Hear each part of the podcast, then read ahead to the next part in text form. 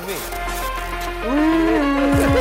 Εκτός από καβλάντα αυτή η εκπομπή θα έχει στοίχημα και θα έχει και ανάλυση μπασκετική.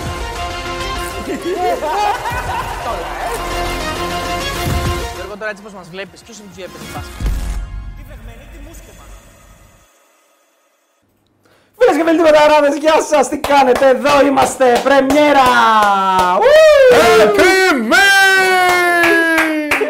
Τι με τι μουσκεμα. Κάθε Παρασκευή για τη Euroleague και ήρθαμε σήμερα μετά τον By τέλο. big win, μην ξεχνιόμαστε. By big Σας win. παρακαλώ το μεγάλο χορηγό των Πενταράδων, το μεγάλο χορηγό της Ελλάδας. New media.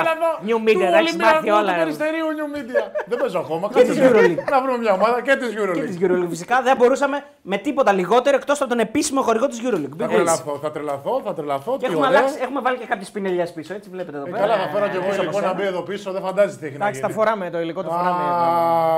Α, Έτσι όπως πρέπει, με τιμάτε. Έτσι, έτσι. Σαν καλεσμένο, με τιμήσατε και στο φαγητό κατά τη διάρκεια του μάτσα. Ωραίο, Πάνω, ε. πήραμε τα σηκωτάκια, Α, τις πικάνιε έτσι, μας. έτσι, Είμαστε, είμαστε Θέλανε να τη βγάλουν με σουβλάκι τα αλάνια. οι μόνοι καταλάβατε. άνθρωποι που βλέπαμε ε, μπάσκετ και τρώγαμε σηκώτη. Δεν έχει ξαναγίνει ποτέ.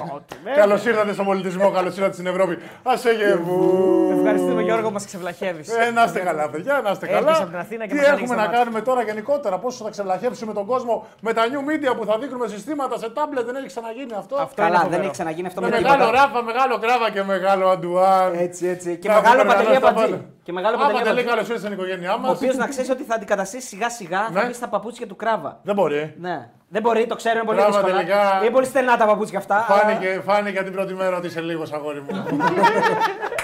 Δεν Λοιπόν, νομίζω να ότι πω- είναι δύσκολη η αποστολή του Όχι, Παντελή. όχι, δεν είναι, δεν Είναι είναι, εύκολη. Παντελή μου. Είναι Να σαν πούμε βάζει εδώ ένα ότι, ποτήρι νερό. ότι υπάρχει ένα στίχημα. Έτσι. Έχει, στοίχημα; δηλώσει ο, έχει δηλώσει ο Γιώργος ότι ναι. σήμερα θα είχαμε 9.000. Θα φτάσουμε στο πίκα 9.000. Ναι, ναι. Ότι αν φτάσουμε 9.000, κερνάμε εμείς. Ωραία. Ε, Όχι, Α- Αντουάν κοίτα, Ρέμο. άκου, άκου, άκου. Το Αντουάν στίχημα Ρέμο. στην αρχή ήταν να κάνουμε ρεκόρ που είναι 8. Ωραία, 8, Ωραία. 8 δες Μετά 8. λέει αυτός, όχι, είπες 10, οπότε εγώ επειδή είμαι large. Ναι. Ε, ότι είπες είπα 10, είπες 9 10, τώρα. ισχύει Ναι, αυτό. Άμα έχει πιάσει 4 ανταγωνισμός τώρα, ποιος ανταγωνισμός γελάω. Πραγματικά τώρα. Να εδώ τώρα δεν εξάγουμε πολιτισμό σε λίγο. Α, είναι δυνατόν. Μέχρι στιγμής δεν έχουμε φτάσει ούτε τους χίλιους. Δεν πειράζει, βήμα βήμα. Νωρίς Δεν ξέρω, ακόμα. δεν ξέρω ότι βγήκαμε, αγόρι μου. Λάγκζα, λάγκζα. Δεν ξέρω. Τι έγινε να Λοιπόν, γίνει. σήμερα είδαμε ένα πολύ μεγάλο μάτ πέρα από τη νικητή, τον ηττημένο και όλα αυτά. Ένα εκπληκτικό παιχνίδι, πολύ ωραίο μάτ, πραγματικά με ένταση, με εναλλαγές, με μία ο ένας, μία ο άλλος και με πολύ μεγάλες προσωπικότητες να γίνουν μπροστά στο τέλος για να κερδίζουν το μάτι για τον Ολυμπιακό. Πολύ μεγάλη νίκη. Κοίτα, ήταν μάτσα από τα παλιά. Είχαμε χρόνια να δούμε τέτοιο Να, παιχνίδι. ντέρμπι. Με τα νέα δεδομένα που είχε ο Παναθηναϊκός αυτήν την ε, τριετία με τα έσοδα-έξοδα, θεωρώ ότι ήταν για όλους μας βαρετό και δεν είχε κανένα ενδιαφέρον. Ναι. Εντάξει, σίγουρα έχανε το άθλημα, χάναμε εμείς, χάναμε όλοι. Σήμερα ήταν ένα μάτς που ε, αντεπεξήλθε τις προσδοκίες. Ε, δεδομένου ότι θα ήταν ένα παιχνίδι παρόμοιο με το σημερινό. Άσχετα με το που έκατσε μπίλια, δεν γινόταν να μην είναι ντέρμπι.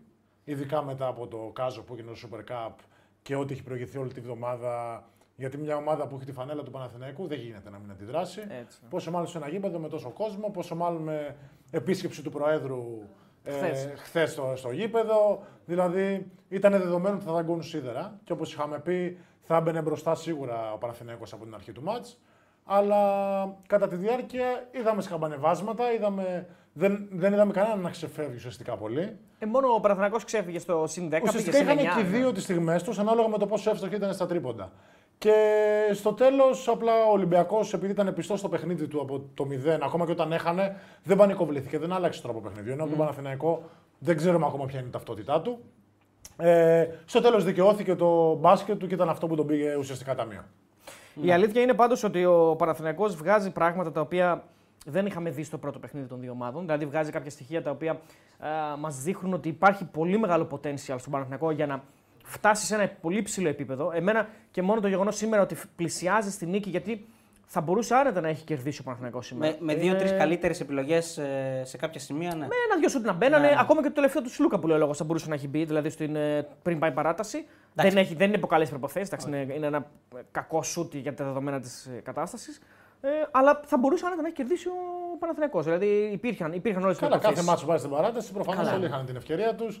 Σίγουρα και αν δεν είχε κάνει αυτό το τραγικό λάθος ο Λεσόρ στο τέλος, ίσως είχε μια ευκαιρία πιο οργανωμένη ο Παναθηναϊκός να πάρει το ματς. Ναι, γιατί του μείνανε μετά 5 δευτερόλεπτα, Ναι, ενώ ναι, θα ναι. είχε ολόκληρη επίθεση. Εννοείται. Θα την ναι. είχε- Αυτό, αυτό, αυτό ακριβώς. Ναι. Αλλά γενικότερα είναι αυτό που είπαμε. ρε. Ήταν ένα ματς το οποίο ο Παναθηναϊκός μπήκε, πίεσε πάρα πολύ. Προσπάθησε ο Ολυμπιακός από την άλλη ε, προσπάθησε να παίξει άμυνα για να μην δώσει αυτό που είπαμε. Επειδή ο Παναθηναϊκός δεν έχει κανέναν παίχτη στο έξω, στο 1-1. Πιο πολύ είναι μια ομάδα που έχει πολύ καλούς σουτέρ, οι οποίοι με το γύρισμα της μπάλας θα πάρουν τις ευκαιρίες τους και θα μπουν σε ρυθμό. Και το απέδειξε και σήμερα ο Γκριγκόνης. Από ναι, ο Γκριγκόνης δεν σούταρε με αυτόν τον τρόπο. Τι έγινε, ο, ο Ολυμπιακός αποφάσισε να μείνει τελείως στα φτερά πάνω, να μαρκάρει όλους τους παίχτες κοντά, να μην δίνει καμία βοήθεια, να κρατήσει το Μιλουτίνο μέσα στο χρωματιστό και να προσπαθήσουν τα δύο γκαρ του, ο Γόκαπ και ο Γκος, να σπάσουν τα screen και να κάνουν ένα deflection ουσιαστικά στον χειριστή. Ναι. Όσες φορές στήθηκε καλό screen από τους παίχτες του Παναθηναϊκού, πιο πολύ με το Λεσόρ, ο οποίος μια παρένθεση παρά τα νούμερα του για μένα ήταν όχι τραγικός. Να τελειώσουμε αυτό. Ναι. Τα περισσότερα τρίποντα ήταν του Σλούκα και του Γκριγκόνης, όλα μετά από pick and roll, επειδή είχαν στηθεί καλά screen και μένανε μόνοι τους. Οπότε μόνο με μια τέτοια λεπτομέρεια το στήστε καλά screen και μην κόβετε. Ο Μπαλτσερόφσκι, παρό, επειδή του βγήκανε κανένα δύο φάσεις στην αρχή, έφευγε γρήγορα και δεν έμενε στατικός στο screen ώστε να Ρόλα, βοηθήσει τους κοντούς. Οι ψηλοί σε μάτσαν αυτά που βλέπουν ότι το άλλο πεντάρι μένει μέσα, δεν πρέπει να κοιτάνε τον εαυτό τους και πώς θα πάρουν την μπάλα πιο εύκολα, αλλά πώς θα βοηθήσουν τον συμπέχτη τους να έχει ελεύθερα σουτ. Να Μπράβο. Λοιπόν, πριν πάμε τώρα στα επιμέρους, γιατί έχεις μπει ο με διάθεση να κάνεις ανάλυση Αυτό και είναι. σε βλέπω και, Και, έτοιμο. και με έχουμε το εδώ πέρα iPad. έχουμε και το tablet, έτσι πολύ ζητήσατε. Τι έγινε, Ναι, ναι. θα βλέπουμε τις φάτσες μας. Τις- ε, Είμαστε κομπλέ. ε. Τι; Όταν λέμε όχι, τι εννοούμε;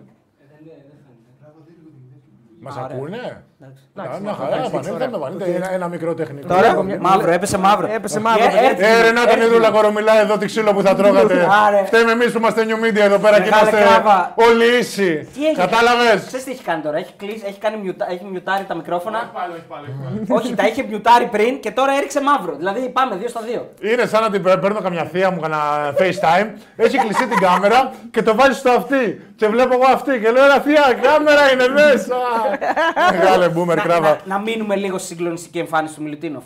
Πριν πάμε σε επιμέρους που είπε και ο Αριστοτέλης και πριν μας αναλύσεις. Τέλεια. Λοιπόν, να πω εγώ ή θα πείτε εσείς; Όχι, εγώ ήθελα πιο πολύ να, να, πάμε, να μην σχολιάσουμε τόσο πολύ επιμέρους αγωνιστικά, έτσι, να, πούμε, να πάρουμε πιο πολύ στο, σε φάση τι σημαίνει αυτή η νίκη Α, για και τον, μετά, τον ωραία. Ολυμπιακό. Δηλαδή, μη, όχι χωρίς ανάλυση αγωνιστική, καθαρά ψυχολογικά τι σημαίνει αυτή η νίκη, τι σημαίνει για τον Παναθηναϊκό. Για αρχή, ε, για μένα βγάζουμε το Ολυμπιακό Παναθηναϊκός από τη μέση.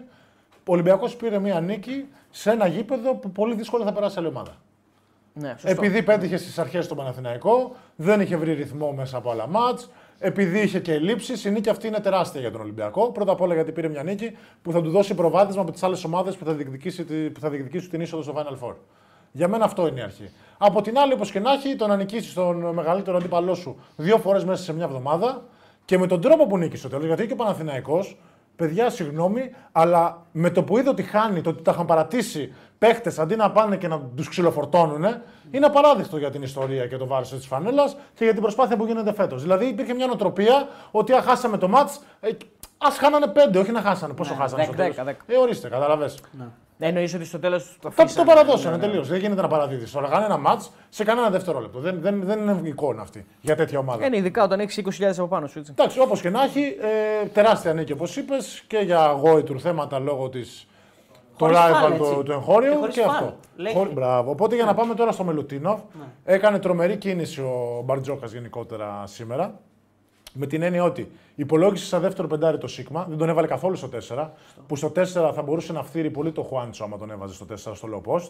Δεν έβαλε και πολύ όμως. Ποιο; Και στα δεύτερα Δεν τον έβαλε, αλλά τον υπολόγισε μόνο εκεί. Τον υπολόγισε εκεί. ναι. Γιατί λέει, θα μπεις μέσα να κάνεις 2-3 φάουλ. Σαν ρολί στα πεντάρι τον υπολόγισε. Και θεωρώ ότι επειδή ο Σίγμα είναι ένας παίχτη ο οποίος ακολουθεί ε, 100% τις οδηγίες του προπονητή και δεν έχει καθόλου εγωισμό, θα μπει και μέσα να κάνει τα πράγματα που τον αναλογούσε να κάνει στα πεντάρι. Πιστεύω ότι ο Μπαρτζόκας είναι πολύ ευχαριστημένος από αυτόν. Οπότε με το που πήρε το δεύτερο φάουλ ο Μιλουτίνοφ, ενώ θα μπορούσε να τον αφήσει να παίξει, γιατί okay, και με τρία φάουλ είσαι OK στο πρώτο μήχρονο θεωρητικά, γιατί στο δεύτερο πιο δύσκολα κάνεις. Ε, αποφάσισε να τον βγάλει και να επενδύσει στο να τον έχει στο δεύτερο μήχρονο. Που όπως είδαμε δεν βγήκε καθόλου. Καθόλου. Ναι. Αυτό. Και κουράστηκε κιόλας, αλλά παρότι κουράστηκε, τα δίνει όλα. Και απ' την άλλη τον ε, προστάτευσε και με την άμυνα. Γιατί στην άμυνα ουσιαστικά ο Μιλουτίνοφ ξεκουραζόταν. Τον είχε αφήσει μέσα στο χρωματιστό, κάτω και από τη διακεκομένη πολλές φορές, για να πάρει τις ανάσει του και να προσπαθήσει να είναι Στα rebound. χειριστής αέρια, οτιδήποτε Γι' αυτό είναι. και βγήκανε πολλά ελεύθερα τον γκάρ του Παναθηναϊκού από την κορυφή. Ναι, ναι, αυτό είπαμε Δηλαδή, και πριν. είναι Όλα ο- ήταν μετά από screen. Δεν ήταν... Ακριβώς, ναι. Γι' αυτό και ο Κάιλ Γκάι ήταν πουθενά. Γι' αυτό και ο Χουάντσο ότι έβαλε, το έβαλε πιο πολύ με επιθετικό rebound ή με αναμπομπούλα που πήρε δύο χάσιλ, τρίποντα και με έβαλα. χάσιλ, Ναι, ναι. δεν ήταν ουσιαστικά πράγμα το να πάρει την μπάλα στο close out στην έξτρα να κάνει μια τρίπλα στο άλλο. Η αλήθεια είναι ότι ο Χουάντσο υπήρξαν στιγμές που εντυπωσίασε με αθλητικότητα και τέτοια στοιχεία τα οποία τα ξέραμε. Μα είναι υπερπαίκτη αυτά. είναι δεν- δεν υπερπαίκτη είπαμε. αυτά και υπήρχαν και στιγμές που όταν αναγκάστηκε να κάνει κάτι πιο δύσκολο, κάτι για να, να- για να βγει από μια δύσκολη κατάσταση, δυσκολεύτηκε αρκετά. Αυτό είναι γιατί, όπως είπαμε, δεν είναι σαν τον ήλιο. Είναι σαν τη σελήνη. Παίρνει φως από τον ήλιο για να φωτίσει. Αυτή τη στιγμή, με τον τρόπο που παίξει ο Ολυμπιακός, δεν μπορούσε να πάρει φως από κανέναν. Και όταν... Ναι, γιατί ουσιαστικά αυτός είναι. Πρέπει κάποιος να του δώσει την τροφή για να δώσει πράγματα. Ε, ο Χουάντσο δεν το είχε αυτό καθόλου. Οπότε, ακόμα και σε φάσεις είδες που είχε να παίξει πώ, δεν μπορούσε να παίξει με τον Κάναν πώ. Δεν μπορούσε δεν να τον έχει, ποστάρει. ναι, δεν έχει ένα-ένα. γι' Αυτό είναι εμένα που λίγο με, με- θα με αποθαρρύνει λίγο με αυτόν τον παίκτη. Γιατί εννοείται ότι είναι υπερπαίκτης προφανώς. Αλλά με το κορμί που έχει, νομίζω το να μην μπορείς να ποστάρεις τώρα τον γκάρ, εκεί λίγο είναι, είναι προβληματικό αυτό. Δηλαδή, δεν, γιατί αν πάρει την μπάλα και είναι καλάθι δηλαδή, ή φάουλ, δεν μπορεί να είναι κάτι άλλο, ας πούμε. Ε, αλλά οκ, μπορεί ίσως ενδεχομένως μπορεί να, με κάποια πράγματα να. να Κοίτα, τα βρει όταν βρουν αυτά. και ρυθμού, είναι καινούργια ομάδα. Θεωρώ ότι θα γίνουν κάποια πράγματα αυτόματα και θα τον βρίσκουν οι συμπαίχτες του πολύ πιο εύκολα από ό,τι τώρα. Ναι, και θα παίξουν και με χειρότερες ομάδες. Ναι, αυτό. Δηλαδή, εντάξει. είναι- δεν είναι όλοι Που και Ολυμπιακός. σήμερα γενικότερα ήταν εξαιρετικός. Δηλαδή το παιδί Τρομερή δημιούργησε άμυνα. Και Τρομερή δημιούργησε, έβγαλε τρομερές assist. Τρομερή, Έκανε, έκανε ναι. πολύ ωραία πράγματα, ειδικά στο πρώτο ημίχρονο. Πάντως, εντάξει, ούτε σίγουρα η εικόνα του Παναθηναϊκού ήταν αυτή που έδειξε στο τελικό του Super Cup. κα- 100% έτσι. Ε, ήταν κάτι πολύ χειρότερο. Αυτό όμως δεν σημαίνει ότι δεν μπορούμε να πούμε ότι βελτιώθηκε κατά πολύ μέσα σε μια εβδομάδα και έβγαλε και αντίδραση. Κοίτα, βελτιώθηκε, αλλά από την άλλη η απουσία του Φολ είναι τεράστια. Σωστό. Δηλαδή, ο Παναθηναϊκός τη διαφορά και όλο αυτό το έκτισε όταν ο Μιλουτίνοφ ήταν στον πάγκο. Σωστό. Στο πρώτο ημίχρονο. Στο δεύτερο δεκάλεπτο. Που στην προκειμένη φάση με το Λεσόρτ, άμα μάτσαρε ο Φολ ή ο Μιλουτίνοφ αντίστοιχα, είδαμε ότι με το που μπήκε ο Μιλουτίνοφ με το Λεσόρτ, όποτε έβγαινε ο Μπαλτσερόφσκι, έκανε πάρτι μέσα στο καλάθι.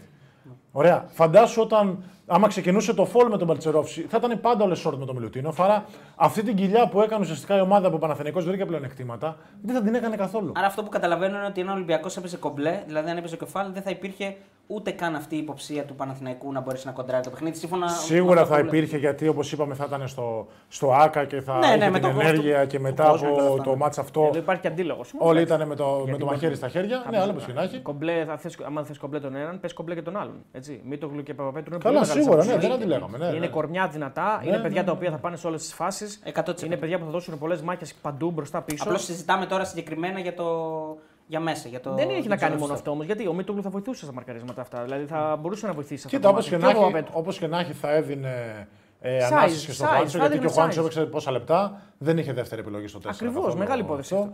Και Μπορείς ο όπως και Χουάντσο να έχει- ήταν καλύτερος άμα και- τους ξεκουράστους. ορίστε, Ναι, ναι, Μπορεί να σίγουρα. ήταν καλύτερος. Και στο 3 ο Παπαπέτρου θα βοηθούσε πολύ στο να παίξει ο Παναθηναϊκός αλλαγές στο πικερόλ με το Μπορεί να Λεσόρ, μαρκάρει του πάντες. ώστε να κάνει τριπλή αλλαγή με τον Παπαπέτρου Ο μέσα. Παπαπέτρου μπορεί να μαρκάρει του πάντες. Είναι μεγάλη απώλεια και του Μήτογλου προφανώς. Ε, Λοιπόν, έχουμε 2 ευρώ. Τα πρώτα 2 ευρώ από τον Γιώργο τον Κασκαντήρη που λέει μόνο για τον Πόγρη.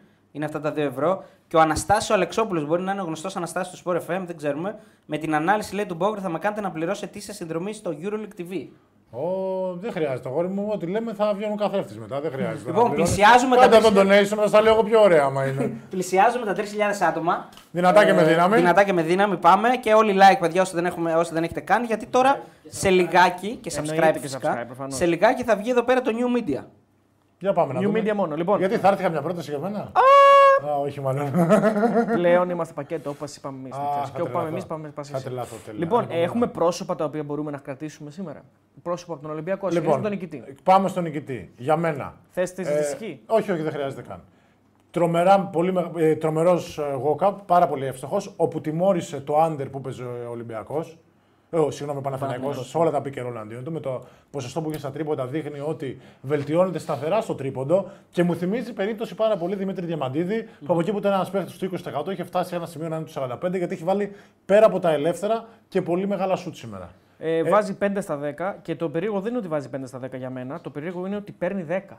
Για- γιατί είναι κάτι το οποίο δεν συνηθίζει. Ναι, αλλά του τα έδωσε ο δίνει Παναθηναϊκός, και τα- και τα τα παίρνει, παίρνει ναι. και καλά κάνει γιατί έτσι πρέπει να Έτσι σπέσει στο πρέπει, επίπεδο ναι. του να τα πάρει. Μα, Άμα δεν τα όταν πάρεις, σε προκαλεί και κάθεσαι έτσι ο στο αντίπαλο, πάλι. θα τα πάρεις. Ναι. Από την άλλη, είδαμε έναν εξαιρετικό γκος που. Καθάρισε ίσως- το μάτσο, τέλος. Μπράβο. Ήταν πάρα πολύ την καθοριστικός. ευκαιρία του και- Έβαλε πολύ μεγάλα σουτ. Ναι. Ίσως το ότι ήταν τόσο κακός ο Λαρετζάκης, αυτό βοήθησε στο να βρει το χώρο και το χρόνο του μέσα στην ομάδα. Συμφωνώ. Γιατί αλλιώς, επειδή ο Μπαρτζόκας έχει εμπιστοσύνη στο Walkup πολύ δύσκολα, γιατί θεωρώ ότι τους είχε στον ίδιο ρόλο να, στο μυαλό του από την αρχή ε, να τους έβαζε μαζί. Είδε ότι και μαζί, λόγω της ευστοχίας που είχαν, μπορούν να τα απεξέλθουν. Και πραγματικά ήταν για μένα ο παίχτη κλειδί. Και από την άλλη ήταν και ο Κάναν που όποτε κολούσε ο Ολυμπιακός έβαζε πάρα πολύ μεγάλα σουτ και βοήθησε την ομάδα στο Ναι. να. Εδώ πάρει μπορούμε, μπορούμε να πούμε ότι ο Παπα-Νικολάου δεν, ε, δεν τράβηξε πολύ στο σκοράρισμα όπως και ο Λαρετζάκης και από εκεί βγήκε ο Κάναν.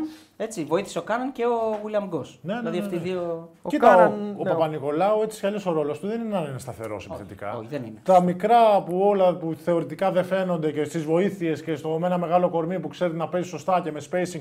Δεν είναι τυχαίο αν δείτε ότι ε, ο Ολυμπιακός τα περισσότερα επικαιρό, θα το δείξουμε και μετά, έκανε Παπα-Νικολάου, κατέβαινε ο, Γκο- ο Γκόκαπ, έκανε screen στο Παπα-Νικολάου, έκανε, χε- έπαιρνε hand off ο Παπα-Νικολάου από τον Μιλουτίνοφ και έπαιρνε μετά, έπαιζε pick and roll Παπα-Νικολάου Μιλουτίνοφ, ώστε να μην μπορούν να παίξουν πιεστική άμυνα, γιατί θα ήταν μεγάλο κορμί πάνω στον Παπα-Νικολάου και ο χειρότερος αμυντικός, και να κάνουν τον Κώστα δημιουργό να περάσει. Ειδικά και στο πρώτο ημίχρονο, οι δύο πάσει που περάσαν στο Μιλουτίνοφ ήταν από τον Παπα-Νικολάου, δεν ήταν από κάποιο κοντό. Γιατί ο Κώστας είναι πολύ καλός στη δημιουργία και προφανώς και οι παίχτες που τον μαρκάρανε δεν ήταν τόσο καλοί στο να διαβάσουν να παίξουν άμυνα στο screen. Λοιπόν, ο Δημήτρης μας βάζει 2 ευρώ και τον ευχαριστούμε και λέει τα λέει ωραία Μπογρίνη επιστημονικά. Και ο Τάκης ο πρώην μας είχε βάλει πριν 2 ευρώ, δεν το είπαμε. Ευχαριστούμε πολύ το φίλο τον Τάκη. Έρχονται σιγά σιγά τα. Άντε, όπως πρέπει. Τα τζινάκια βγαίνουν σιγά σιγά. Για πάμε σιγά σιγά, τσουκουτσούκου, τα τζινάκια. Το θέμα είναι μάκε να γίνουμε 10 χιλιάρικα, δεν ξέρω πώς θα γίνει αυτό, 9, για να πληρώσει ο Τεό με την κάρτα του νύχτα απόψε στην, ε, με εξωτική συμπρωτεύουσα. Βάζουμε που ξέρουν μέσα στο live. Οπότε Κολώνεται, κολώνεται. Κάνουμε share, κάνουμε Ναι, like, ναι, ναι. κάνουμε τα Θέλει πάντα. να όλα. πληρώσει. Μου είπε θα δώσει την κάρτα γιατί θέλει να πάει να Κοίτα, εγώ- ψηφίσει αύριο. να σου πω λίγο κάτι, εγώ Α, σου είπα. Ψηφίστε υπεύθυνα αύριο, σας παρακαλώ πάρα Ναι, πολύ. αύριο. 5,9 ακόμα λέει πάμε μάγκες, λέει ο GM. Άντε, ρε GM, δυνατά και με δύναμη. Ε, Τώρα από εκεί και πέρα νομίζω ότι πρέπει να σταθούμε ασφαλώς και στον Πίτερς, ο οποίος βάζει επίσης μεγάλα σου. Ναι, ναι, και στην αρχή αυτός ήταν που έδωσε ρυθμό στον Ολυμπιακό Έτσι, γενικότερα. Πήρε πολύ ωραία επιθετικά rebound στο τέλος και βοήθησε πολύ την ομάδα με μυαλό καθαρό ώστε να μην ανέβει γιατί προφανώς θα τρώει καμιά τάπα και να βγάλει την μπάλα έξω και να κάνει ο Ολυμπιακός μεγάλες επιθέσεις. Και γενικότερα ο Ολυμπιακός πιστός στο παιχνίδι του κατάφερε και πήρε, ρε παιδί μου, μια νίκη που ε, του έκανε ουσιαστικά, του έδωσε ένα πολύ μεγάλο boost ε, για το ξεκίνημα. Ο Σίκπα έπαιξε λίγο σχετικά, 10 λεπτά μόνο, ε, που θα τον περιμέναμε και λίγο παραπάνω η αλήθεια είναι. Ε, και λόγω της απουσίας του Φάλ, ίσως να δώσει βοήθεια και στο 5, αλλά αυτό δεν συνέβη πάρα πολύ η αλήθεια είναι. Ε, ο Μακίσικ έπαιξε λίγο επίσης. Και εδώ φαίνεται ότι χάνει λίγο χρόνο και χώρο στο rotation του Ολυμπιακού, νομίζω ο Μακίσικ, αλλά ίσως είναι και λίγο νωρίς βέβαια για να το πούμε αυτό. Αλλά καθότι έρχεται και ο Μπραζδέκης, δύσκολα θα τον δεις στο Μακίσικ πλέον ίσως να παίρνει τόσο χρόνο. Ε, Εντάξει, θα μπορούσε να παίξει λίγο παραπάνω σήμερα, έτσι. 6 λεπτά έπαιξε. Ναι. Κοίταξε, αυτοί που κουβαλήσαν σήμερα ουσιαστικά είναι ο Πίτερς, ο Μιλουτίνοφ, ο Παπα-Νικολάου, ο Κάναν, ο Βίλιαμ Γκο και ο Βόκαπ. Αυτοί Ναι. είναι. Ένα, δύο, τρεις. Έξι παίχτες είναι που έχουν πάρει το μεγαλύτερο φορτίο και από εκεί και πέρα λίγο λαρετζάκι, ας πούμε. Και ναι, αυτά. Λοιπόν, ε, τι όμως δεν έκανε καλά ο Ολυμπιακός, γιατί συζητά- συζητάμε για τον νικητή πρώτα. Ε, τι δεν έκανε καλά ο Ολυμπιακός και ήταν στο κυνήγι Μισό. το περισσότερο χρονικό σημείο. Πριν απαντήσεις, ο XTCGR μας βάζει 5 ευρώ και λέει Μπογρίνο, σε περιμένω Μόσχα για Μόσκο Μιούλ.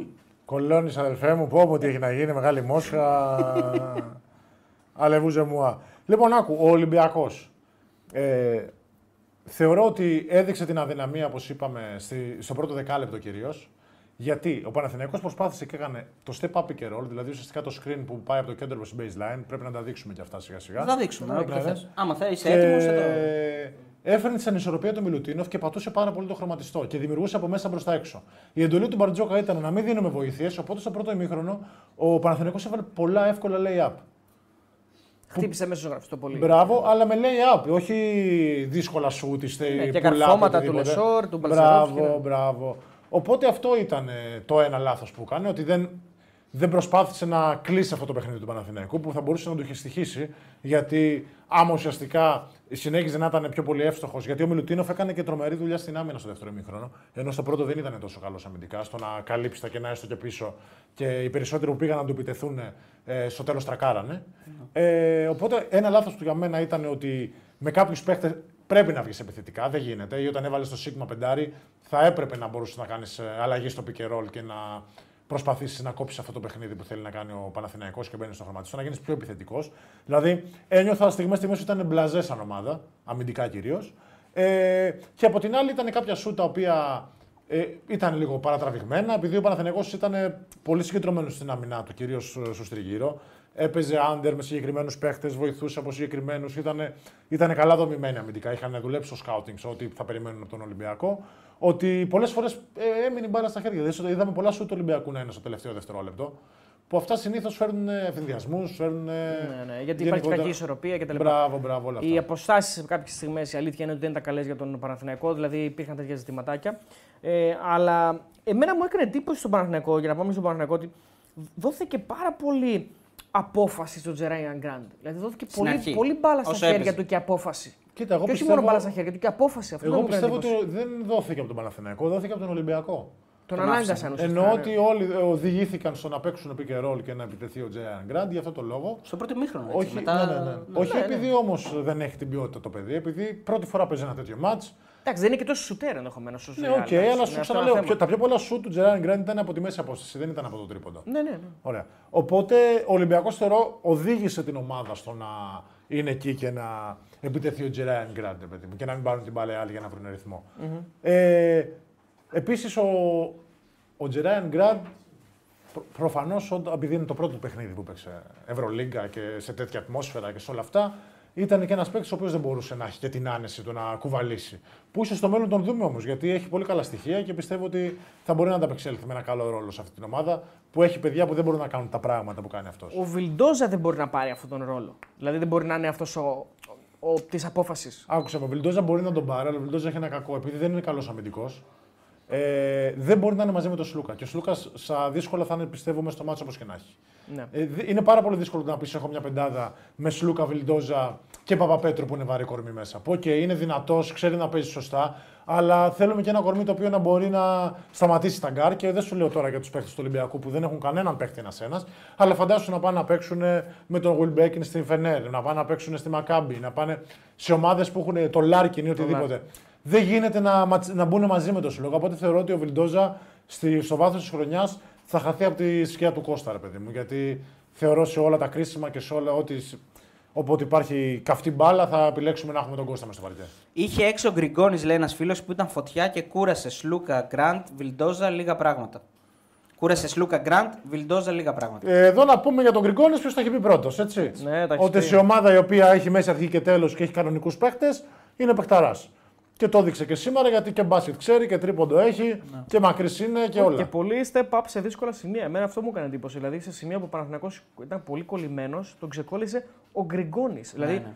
Ο, ο, αυτός ο παίκτης που ίσως λιδωρήθηκε αρκετά πέρυσι. Όχι, που δεν Αλλά ήταν πέρσι δεν καλά. ήταν κανονική ομάδα πάντα. Μα και φέτος όμως ήταν ένα φύγει άμα παίρνει άλλον παίχτη. Τον είχαν στην αναμονή με το τέλος. Ισχύει, ισχύει. Ήταν στο περίμενε, απλά είχε συμβόλαιο. Νομίζω άλλα δύο χρόνια πρέπει να έχει. Νομίζω. Ή άλλο ένα, άλλο ένα σίγουρο προφανώς, αλλά άλλο, μπορεί να είναι και άλλα δύο. Λοιπόν, Ε, ε, 17 έχουμε πόντους έβαλε ο Γκριγκόνης. βροχή στα, στα donate και στα λεφτά. Για Ο πάμε. Δημήτρης ο Μουκτάρης 2,49 ευρώ. Θέλω φανέλα Μπογρίνη Ολυμπιακός από Λευκοσία, λέει. Είναι ο φίλος ο Δημήτρης. Είπαμε ότι θα, θα κληρώσουμε αν πηγαίνουμε 9.000, δεν είπαμε. Είπαμε ότι θα Έτσι, κυκλώναμε δύο φανέλες. Και όλα μια φανέλες. Παναθηναϊκού, μια Ολυμπιακού. Αλλά δεν μπαίνετε. Αλλά όπως και να έχει, μπορεί να γίνει ένα post να κάνουμε ένα giveaway γιατί τα παιδιά είναι τη Είμαστε οικογένεια. καλοί, Γιατί ναι. με απογοητεύσατε σήμερα. Λοιπόν, Ανδρέας Κυριαζής 2 ευρώ. Άρα δεν θα κινηθεί στην ελληνική αγορά, λέει ο Ολυμπιακός. Για ποιο παι- ποια- τι παίκτη; Λογικά το λέει επειδή νίξε σήμερα, δεν ξέρω, ότι έδειξε ότι έχει πληρότητα. Δεν Κοίτα, εγώ θεωρώ ότι σήμερα είδε Μπαρτζόκα ότι δεν έχει πληρότητα. Ναι. Και επειδή έχει δύο μεγάλα κορμιά στο 2-20, θα πρέπει να, Και κάνε και μια έτσι. να κινηθεί και να πάρει ένα ακόμα κορμί το οποίο θα μπορεί να ανταπεξέλθει και να παίξει για την ομάδα και να ρίξει ξύλο και να δημιουργήσει τους καλούς σουτέρ που έχει και να κάνει τους συμπαίχτες του να φαίνονται καλύτεροι. Και επίση στην προπόνηση να ξεκουράζει και τα μεγάλα κορμιά. Ε, τώρα τι θα κάνουμε με την εκπομπή δεν ξέρουμε, αλλά θα δούμε. Α Όχι, ας πάρει ο Γιώργος τη μεταγραφή και βλέπουμε. Και θα τα βρούμε όλα, μην αγχώνεστε. Εμείς δεν, θέλουμε το δεν θα καλό μας σας. χάσετε σίγουρα. Το ξέρω, καλό δεν σας θέλουμε, αγχώνομαι. τώρα. Εμείς δεν επιθυμούμε το κακό ούτε του εχθρού μας. Έτσι όπως τα λέτε ακριβώς. Ο Ρέσος Σεφέρογλου. Ε, ναι, για πες. Συγγνώμη, μια παρένθεση Ναι, τώρα ναι. με αυτό που πες, ε, για τη μεταγραφή που λέει το παιδί. Ε, ο Παναθηναϊκός ήταν στην αγορά γενικότερα για παίχτη όλο αυτόν τον καιρό. Αλλά ο Γκριγκόνης πήρε την ευκαιρία από τα μαλλιά και έδειξε ότι δεν χρειάζεται να πάρεις παίχτη. Είμαι εγώ εδώ για σένα. Και θα σε βοηθήσω και θα κάνω το step up που χρειάζεται για να σου δώσω τις επιλογές που χρειάζεσαι στο σκοράρισμα. Και ακόμα και το να παίξω και στη θέση 3 που θα σε βοηθήσει στο να μπορείς να παίξεις με όλους τους κοντούς σου pick and roll.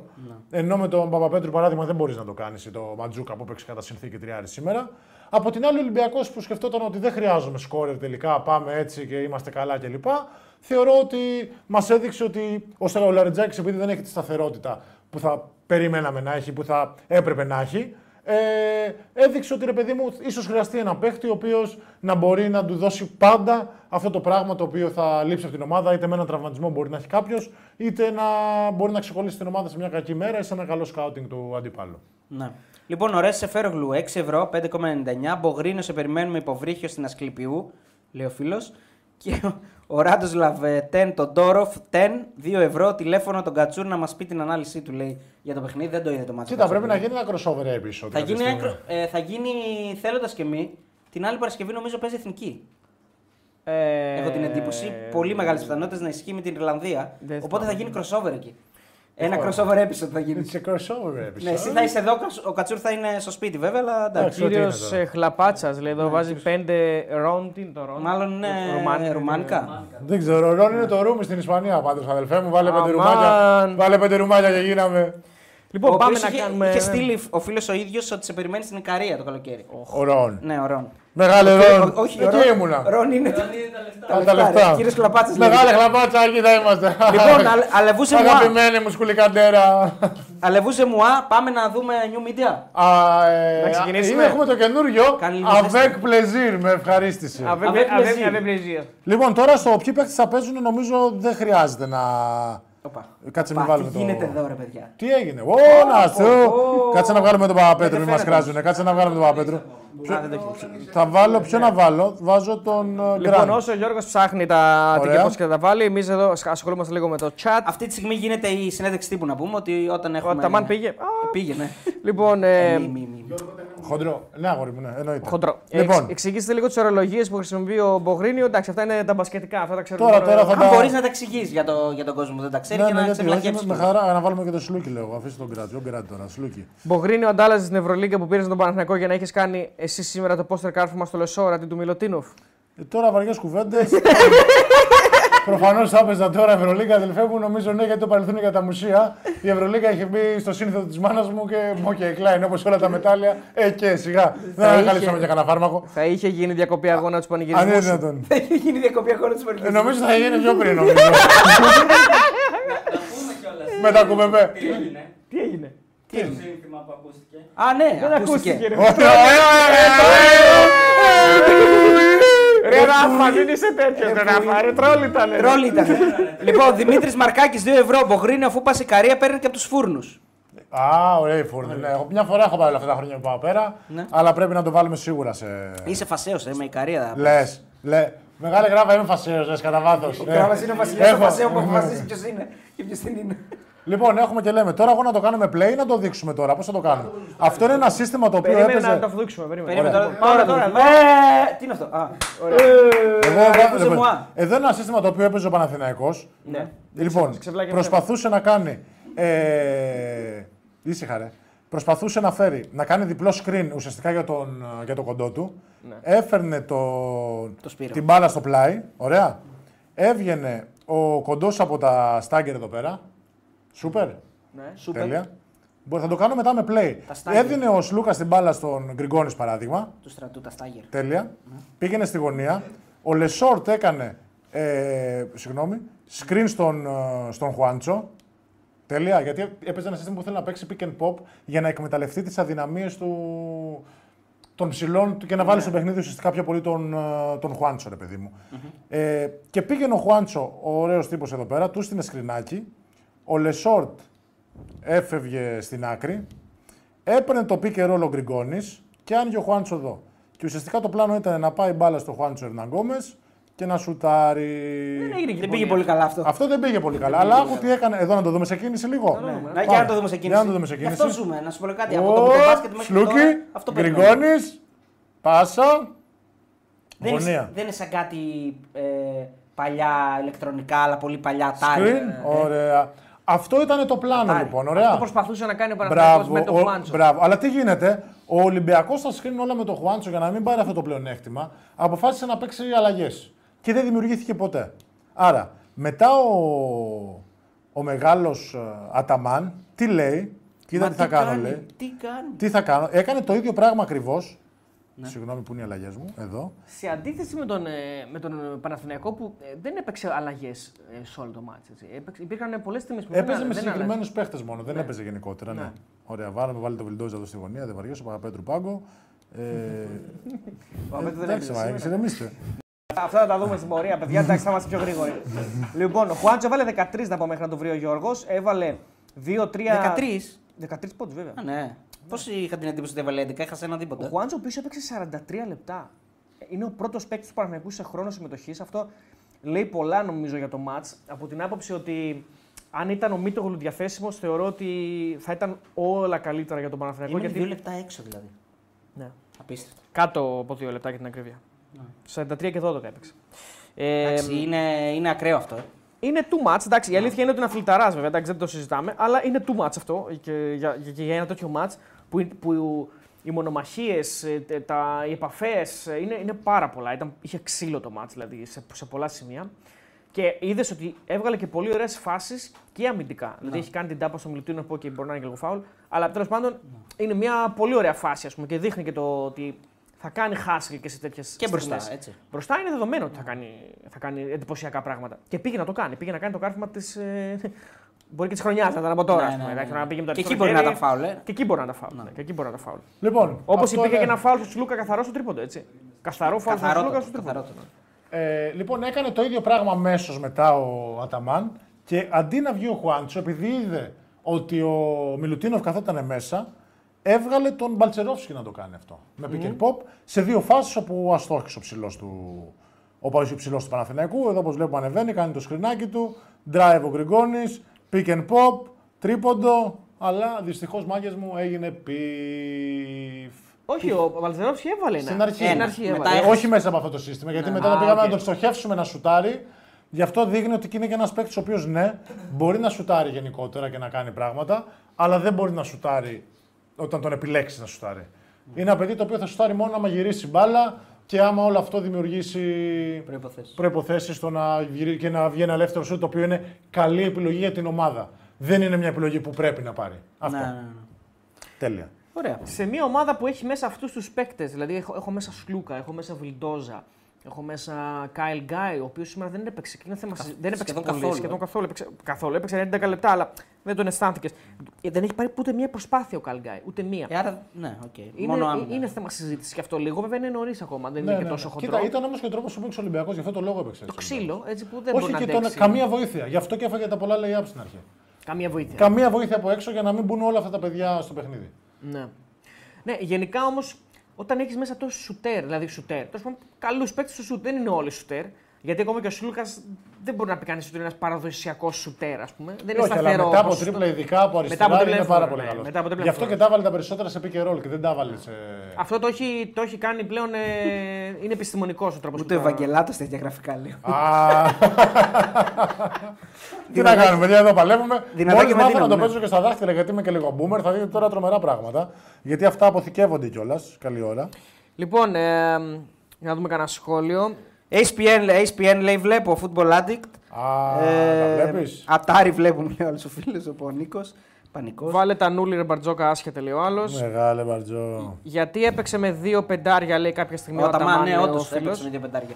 Ναι, όντως νομίζω ότι πιο πολύ για Και να. δεν το βοήθησε είναι πολύ αυτό αυτό. που είπε νομίζω στη μετάδοση ο Αυγουλής και ο Καρίδας. Νομίζω ότι συμφωνώ σε αυτό. Ότι πήγε να κάνει φθορά στον ε, Στο Μιλουτίνοφ. Μιλουτίνοφ. Να Αλλά του- έχασε να του, αμυντικά. να του πάρουν το τρίτο φάουλ. Νομίζω ότι δεν το κατάφεραν αυτό σε κανένα σημείο. Δηλαδή, ενώ είχε μια φθορά ο Μιλουτίνοφ από πάρα πολύ νωρίς, δηλαδή που έχει τα δύο φάουλ, δεν κατάφερε ο, ο Παναθηναϊκός να του πάρει το τρίτο και να τον απενεργοποιήσει πλήρως, ας πούμε.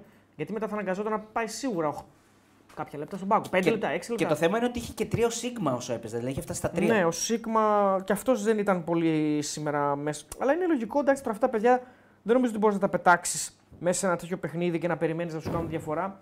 Ο Σίγμα βέβαια είναι ένα έμπειρο παιδί, είναι πολλά χρόνια σε υψηλό επίπεδο και γενικά είναι μπαρτοκαπνισμένος. Αλλά εντάξει, άλλη πίστα τώρα το Παναθηναϊκός Ολυμπιακός, δεν το συζητάμε. Υπάρχει, είναι- υπάρχει και μια εύκολη, ε, Αριστοτέλη και Γιώργο, μια εύκολη ανάλυση του παιχνιδιού ο- από το φίλο των δύο που λέει το έχασε μόνος του ο Λούκα γιατί ήθελε να το πάρει μόνος του. Αυτή είναι η Κοίτα, εύκολη ανάλυση. Είναι του εύκολη παιχνιδιού. ανάλυση. Παρ' όλα αυτά όμως θα πω ότι όντως υπήρχαν στιγμές που. Που έμοιαζε ο- ότι θε- ήθελε. ο Σλούκας μου φάνηκε ότι υπήρχαν στιγμές που δεν ήταν ο νορμάλς Σλούκα που έχουμε συνηθίσει.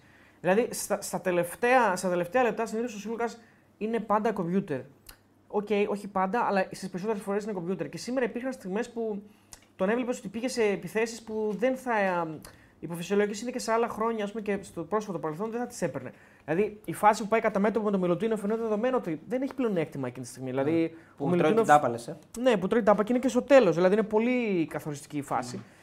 Ε, εντάξει, είναι στιγμές που θολώνεις και είναι και λογικό. Εντάξει, ίσως υπήρχε και ένα κίνητρο παραπάνω. Δηλαδή αυτό νομίζω είναι και θεμητό ενδεχομένως. Λοιπόν, μέχρι να βάλει και τα υπόλοιπα συστήματα ο George, ε, να πούμε ότι ακόμα ένα παιχνίδι πήγε στην παράταση. Ε, το πήρε αυτή τη φορά ο γη- ε, γηπεδούχος Φενέρμπαξε Μιλάνο 85-82 στην παράταση. Ε, Βαλένθια Μονακό 70-65. Η Βαλένθια νίκησε τη Μονακό. Και Μπασκόνια Ρεάλ 77-79. Πώς σου φαίνονται αυτά τα αποτελέσματα; Ε, δεν άκουσα τίποτα γιατί σχεδίαζα. Βαλένθια Λοιπόν, Μονακό εδώ- 70-65 έχασε η Μονακό. Εδώ έχουμε ένα σύστημα τώρα, βάλε λίγο ρε μεγάλη τέτοια. κράβα να δούμε τι γίνεται εδώ πέρα. Ε, το σύστημα που προσπάθησε να κάνει ο, ο Ολυμπιακός πάρα πολύ, έδινε την μπάλα στο Μιλουτίνοφ, αν το δούμε εδώ, δίνει την μπάλα στο Μιλουτίνοφ. Κάνει screen ο Γόκαπ στον Παπα-Νικολάου. Ο Παπα-Νικολάου έπαιρνε hand off από το Μιλουτίνοφ, έκανε drive και επειδή βοηθούσε ο παίκτης του Γόκαπ, έκοβε ο Γόκαπ και την ώρα που έκοβε τραβούσε τον παίκτη του Πίτερς και προσπαθούσαν να βρούνε το ελεύθερο σουτ. Επειδή ο, ο Παναθηναϊκός, πάμε άλλη μία play, ο Παναθηναϊκός βοηθούσε από τη strong side λίγο από, το, από την πρώτη πάσα, ουσιαστικά από τον παίκτη του Γόκαπ τώρα όπως βλέπουμε πάνω. Έβαζε ο Ολυμπιακός να κόψει ο Γόκαπ, ώστε ή να έχει λέει από Γόκαπ τον Παπα-Νικολάου ή να βοηθήσει ο παίκτη του Πίτερς αναγκαστικά και να είναι ο Πίτερς ελεύθερος. Γι' αυτό και είχε επιλέξει πάντα να έχεις δύο γωνίες, τον Κάναν και τον Πίτερς, ώστε να ανοίξεις πολύ το γήπεδο και να είναι πολύ δύσκολο να δώσουν βοήθεια στα κοψίματα ή στο κόψιμο του Μιλουτίνου που θα ακολουθούσε αμέσως μετά, ρε παιδί μου. Ναι, ναι. Ε, κοίτα, αυτό η αλήθεια είναι ότι ε, το είδαμε. Το θυμάμαι χαρακτηριστικά και στο, και στο δεύτερο μήχρονο θυμάμαι μια Το τέτοια παίξε πάρα φάση. πολλές Το φορές. παίξε πάρα πολλές φορές. Το Ναι, παίξει ναι. πολύ απ' όλα ο Ολυμπιακό. Το έπαιξε πάρα πολλές φορές και βγήκε στον Πίτερ σε αυτό το σουτ. Δηλαδή το Ναι, πήρε ναι, αυτό το ναι, σουτ. ναι. Δεν μπήκαν, νομίζω, δηλαδή ανάβαλε ένα. Αλλά η αλήθεια είναι ότι το θυμάμαι να συμβαίνει. Ε, γιατί θέλω χαρακτηριστικά την πάση αυτή τη διαγώνια στον Πίτερ. Αυτό τη θυμάμαι να συμβαίνει αρκετές φορές. Λοιπόν, είναι, είναι πραγματικά πολύ, πολύ ωραίο αυτό, πολύ ενδιαφέρον, γιατί είναι μια ανάλυση βαθιά που δεν μπορούμε να την κάνουμε εμείς προφανώς. Και δεν ξέρω αν μπορεί να την κάνει και κάποιος άλλος έτσι ενώ στα. Πάντως αυτή τη εδώ ο στιγμή. φίλος ο Τουρ Λαντάιος λέει όλο το match κρίθηκε στην baseline μετά το side step, στα shortings μετά το pick and roll που γινόταν pick and pop, pick and pop απλά ελληνικά λέει. Αδελφέ μας, όπως το είπες ακριβώς. Εντάξει, παιδιά, το μπάσκετ έχει δει. ε, Αμερικάνικη ορολογία έτσι. Δεν Ναι, τι να καλός κάνουμε ή τώρα. κακός, Δεν ναι, καλός ή καλός ή κακός κακός, έτσι ναι, είναι. ναι, δεν- ναι, ναι, ναι. Μερικά πράγματα δεν εξηγούνται. Δηλαδή τώρα. Το pick and roll. νομίζω πώς όλα θα- εξηγούνται. Το pick and roll πώς εξηγηθεί, για πες μου. Η συνεργασία ψηλού κοντού, ξέρω εγώ τι να σου πω. Και το screen, άμα πεις, screen και κόψιμο είναι. Το screen δεν είναι ελλη- ελληνικό. Δεν είναι ελληνικό, είναι Πάντως, τρομερό. για, να, για να ευθυμίσουμε και λίγο να σα πω μια ιστορία, είχα, έχω ένα φίλο που είχε. Ο πατέρας του είναι έτσι. Ξέρετε, δεν του άρεσε να ακούει ξένες λέξεις. Βλέπαμε μπάσκετ τότε, θυμάμαι, Σαϊτάμα και όλα αυτά και πανηγυρίζαμε και κάναμε, λέγαμε το rebound, το rebound. Φωνάζαμε και μπαίνει μέσα και λέει Αναπήδηση λέγεται, αναπήδηση. Ορίστε. Το μακρινό rebound, το πιο σημαντικό πράγμα Το στο ευρωπαϊκό μακρινό rebound, μπάσκετ. Τι άλλο θα ακούσει. Ευτυχώς τα μάτια πάνω τα βλέπουμε σε mute, παιδιά, να ξέρετε. Οπότε. Ε, δεν τα βλέπαμε. σε- Σήμερα δεν το βλέπαμε σε Ε, εντάξει, εγώ Μια είχα χαρά κλείσει τα δεν αυτιά ήταν. μου. Εγώ είχα κλείσει τα αυτιά μου. Είχες κλείσει τα αυτιά Ε, σου. ναι, αν είναι δυνατόν. Εμένα τώρα. μου άρεσε. Ο Καρίδας εμένα μου αρέσει πάντως. Μια χαρά. Ωραία. Καρίδας σ' αρέσει. Ε, Εντάξει, Εντάξει, ε, και ο Βουλής ιστορία, μια χαρά ιστορία. είναι. Και ο Βουλής, εντάξει. Μια χαρά είναι. Βασικά νόβα. Εντάξει, αλλά προσπαθούν να τα έχουν καλά με όλους. Δεν γίνεται έτσι, αν είναι δυνατόν. Εντάξει, ρε Αφού Γιώργο. λέγανε, όταν ήταν φάουλ, λέγανε είναι φάουλ και δεν το έδωσε, όταν δεν ήταν δεν είπε. Σωστό. Ωραία. Ε, τι άλλο να δείξουμε τώρα εδώ πέρα; Ό,τι θες. Ό,τι έχεις ετοιμάσει, ό,τι πιστεύεις ότι- Υπάρχει θες κάτι να- άλλο το οποίο θες να δείξει. Για το Μιλουτίνοφ κάτι. κάτι... κάτι Α, άλλο. για το Μιλουτίνοφ, ναι, εννοείται. Ναι, θα μπορούσαμε να δείξουμε κάτι για το Μιλουτίνοφ. Ουσιαστικά ο Ολυμπιακός κάτσε. Θεό, Πείτε εκδόσεις εσείς τα δικά παραμυθάς. σας για να σχεδιάσω εγώ. εδώ Τέο πέρα εκδόσει σήμερα. παραμυθάς. Ε, Όχι τίποτα. Διαβάζω εδώ ιστορίες που λένε οι φίλοι. Ε, yes, very America, λέει ο φίλος ο Bill Kay. Ε, τι λες, Μωρέ, μονίμως αυτά έκανε στον Ολυμπιακό. Εμείς τα λέγαμε. Όλο λάθη έκανε σε κρίσιμες στιγμές. Μάλλον για το Σλούκα, λέει ο φίλος. Όχι, δεν νομίζω ότι ισχύει αυτό. Δεν νομίζω ότι έκανε όλο λάθη στις κρίσιμες στιγμές. Εγώ νομίζω ότι ο Σουλούκα. Α, όχι, λέει ο Σλούκας ήταν πολύ καλός. Έκανε κάποια λάθη γιατί έσκασε, δεν πήρε καμιά βοήθεια από την περιφέρεια Τι του Πάου. έσκασε, Μπορεί να απαντάει έσκασε. στο φίλο εδώ, το Football Addict. Δεν ξέρω. Δεν ξέρω. Εγώ νομίζω ότι ο Σουλούκα στις κρίσιμες στιγμές είναι ένας από τους παίκτες που θέλεις να έχει την μπάλα στα χέρια του. Δηλαδή θα, πάρει, θα την πάρει την προσπάθεια, δεν κολώνει πουθενά. Ναι. Ε, και δεν είναι ότι θα την πάρει την προσπάθεια. Συνήθως θα κάνει και μια καλή προσπάθεια.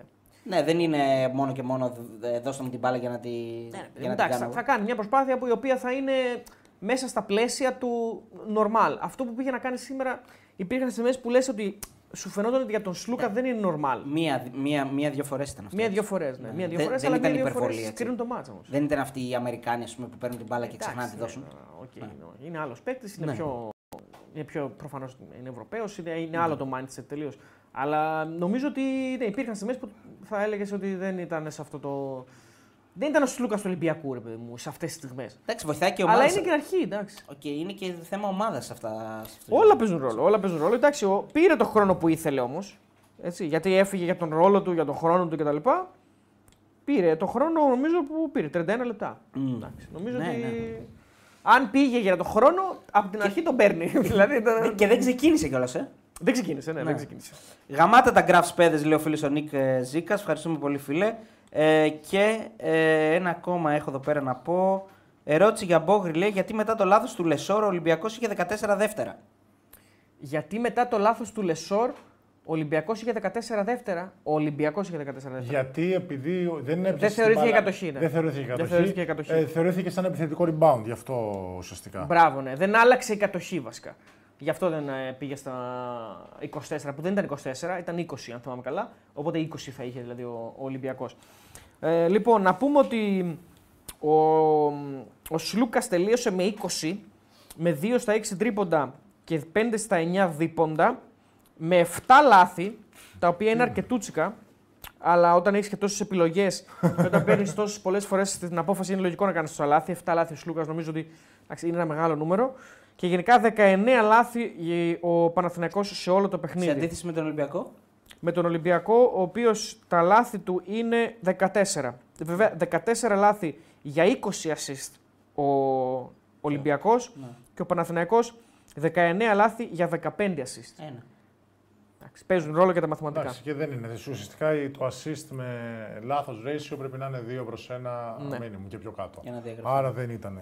Σκριν και Καλό. κόψιμο έχω πάθει μετά από χαλασμένο γύρο Μπογρίνιο, λέει ο φίλος. Μια χαρά, εγώ με Μίλκο και Ζαμπονό Κασέρι, ρε παιδί. μου, Α, αλλά και ένας παιδιά- άλλος φίλος, αυτό ήθελα να λέει: Μεγάλε Μπογρίνιο, ο Χάρης Τζαφής. Μεγάλε Μπογρίνιο, σε ευχαριστούμε που μας μαθαίνεις μπασκετάκι. Σε περιμένω βιρτουόζο να κεράσω πενιρλί. Α, μεγάλο βιρτουόζο Αργυρούπολη, αδέλφια μου, να είστε καλά, οπωσδήποτε. Είχαν και γενέθλια πρόσφατα, πήγε ο μεγάλος ο Θέμης, ο DJ μου ελληνικό, ο μεγάλος Θέμης Βασιλείου και έκανε όπα μια γειτονιά. Όπως και να έχει, αναμένω, το κρατάω, έπαρξε βίντεο, δεν το χάνω. Το πενιρλί με τίποτα. Όπα, φάγαμε hide εδώ. Καταλαβαίνετε γιατί έχουμε πολύ λίγο κόσμο. Λέει ένας φίλος, παιδιά, ενώ έχω κάνει subscribe, δεν το πέταγε πουθενά αρχική. Το live μας. Ω, να Τι έχει σου. γίνει; Τι έχει Μεγάλε γίνει ράφα, εδώ; έχει γίνει κάποιο bullying. Μεγάλε ράφα, τι γίνεται; Το μπουζούκι όπως φαίνεται το χάσαμε. Δεν πειράζει. Το στοίχημα για το μπουζούκι ισχύει οποιαδήποτε Κανονικά. στιγμή για να το πιάσουμε. Ναι, ή ναι, μόνο ναι. για σήμερα. Οποιαδήποτε. Οποιαδήποτε Όλη στιγμή τη ισχύει. σεζόν. Οποιαδήποτε. Οποιαδήποτε στιγμή Ωπα, ισχύει. αλλά πρέπει, να πρέπει να βάλει. Ράφα, θα γίνουμε γραφική μες στη εβδομάδα. Ετοιμάσου, πρέπει να μαζέψουμε κόσμο. λοιπόν, βάλε λίγο πινακάκι για να δείξουμε και Μιλουτίνοφ τι γίνεται. λοιπόν, έτοιμοι; Ναι, ναι, πάμε. Ακούστε τι γινότανε. Παίζαμε πλαϊνό pick and roll, πατάω play λοιπόν. Πλαϊνό pick and roll, Γουόκαπ Μιλουτίνοφ και είχαμε πίσω πάντα τον Παπανικολάου.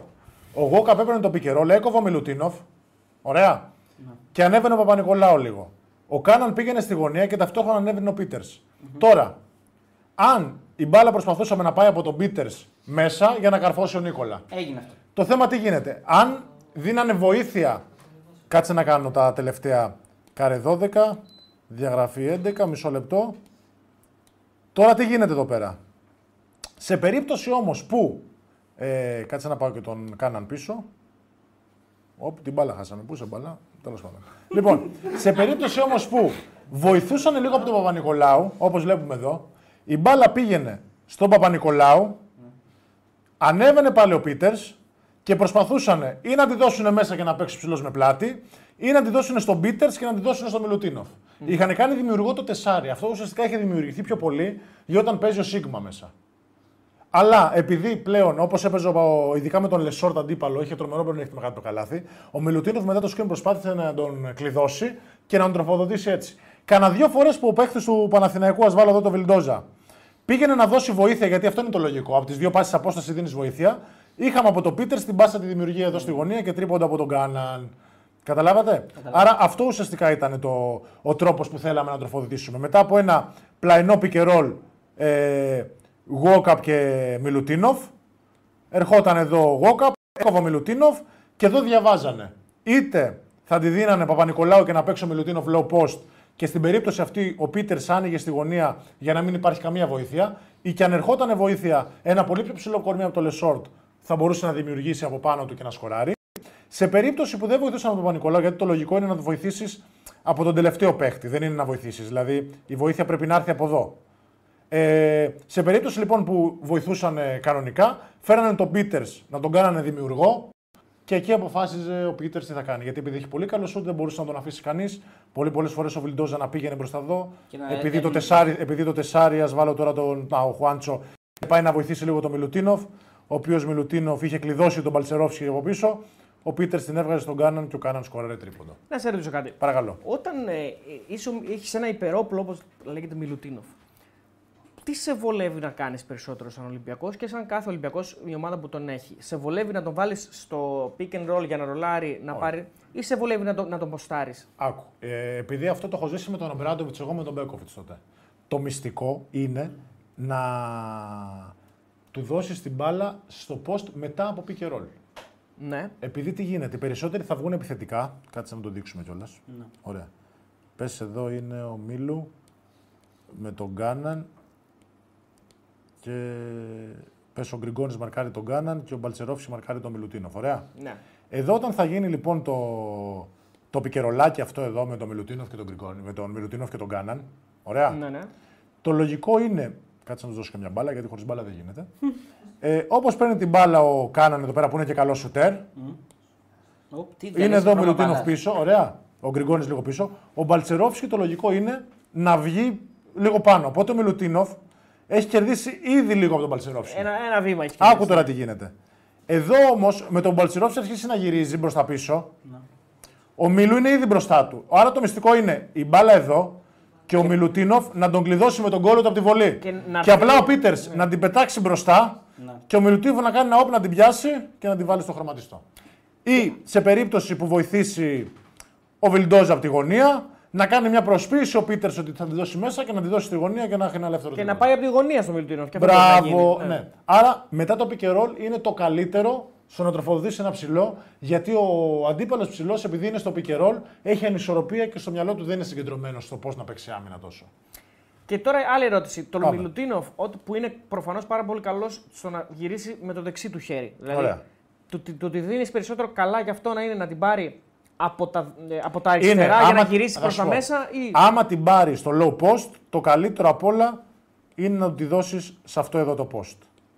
Για να γυρίσει προς τα Για μέσα να, με το παί- δεξί για να χέρι, γυρίσει ναι. να παίξει μπρος στο κέντρο και να σουτάρει. Πάντως σήμερα είδαμε τις περισσότερες φορές νομίζω την πήρε από την άλλη. Ναι, επειδή δεν την πήρε low post, επειδή την πήρε μετά από pick and roll, οπότε στη φόρα που την πήρε, τον βόλευε από εδώ να τελειώσει με το δεξί του χέρι κατευθείαν. Κατάλαβε. OK, OK, ναι. Αυτός είναι ο στόχος, πιστεύω γενικότερα. Μάλιστα. Τρομερές αναλύσεις, παιδιά. Μπράβο Εντάξει, σας, θα σου πω Γιώργο. παιδιά παρακαλώ. τώρα αυτά δεν τα βρείτε πουθενά. Αλλά έμποζε μου, πρώτη φορά τα κάναμε εμείς. Ανδρέας Τσου, 5 ευρώ και λέει: Καλησπέρα, μάγκες. Καλή επιτυχία στις ομάδες μας. Έχω την αίσθηση ότι ο Σλούκας ήθελε να κερδίσει μόνος του για να αποδείξει κάτι που δεν χρειάζεται. Λέει ο φίλος ο Ανδρέας. Κοίτα, λογικό είναι όμως, γιατί κάποια άλλη, άμα σκεφτούμε και ο Σπανούλης τον πρώτο χρόνο στον Ολυμπιακό, προσπαθούσε να κερδίσει μόνος Προσπαθούσε του. να κερδίσει μόνος Και του, με το που αλήθεια αυτό. κατάλαβε ότι θα τον κερδίσει με την ομάδα, τα κατάφερε. Οπότε δεν μπορούμε να κρίνουμε. Σίγουρα ο Σλούκα έχει δεχτεί τρομερή πίεση όλες αυτές τις μέρες από τότε που πήρε την απόφαση. Ίσως να χάλασε και το μυαλό του λίγο σε κάποιες φάσεις. Δηλαδή και το βλέπω λογικό εγώ.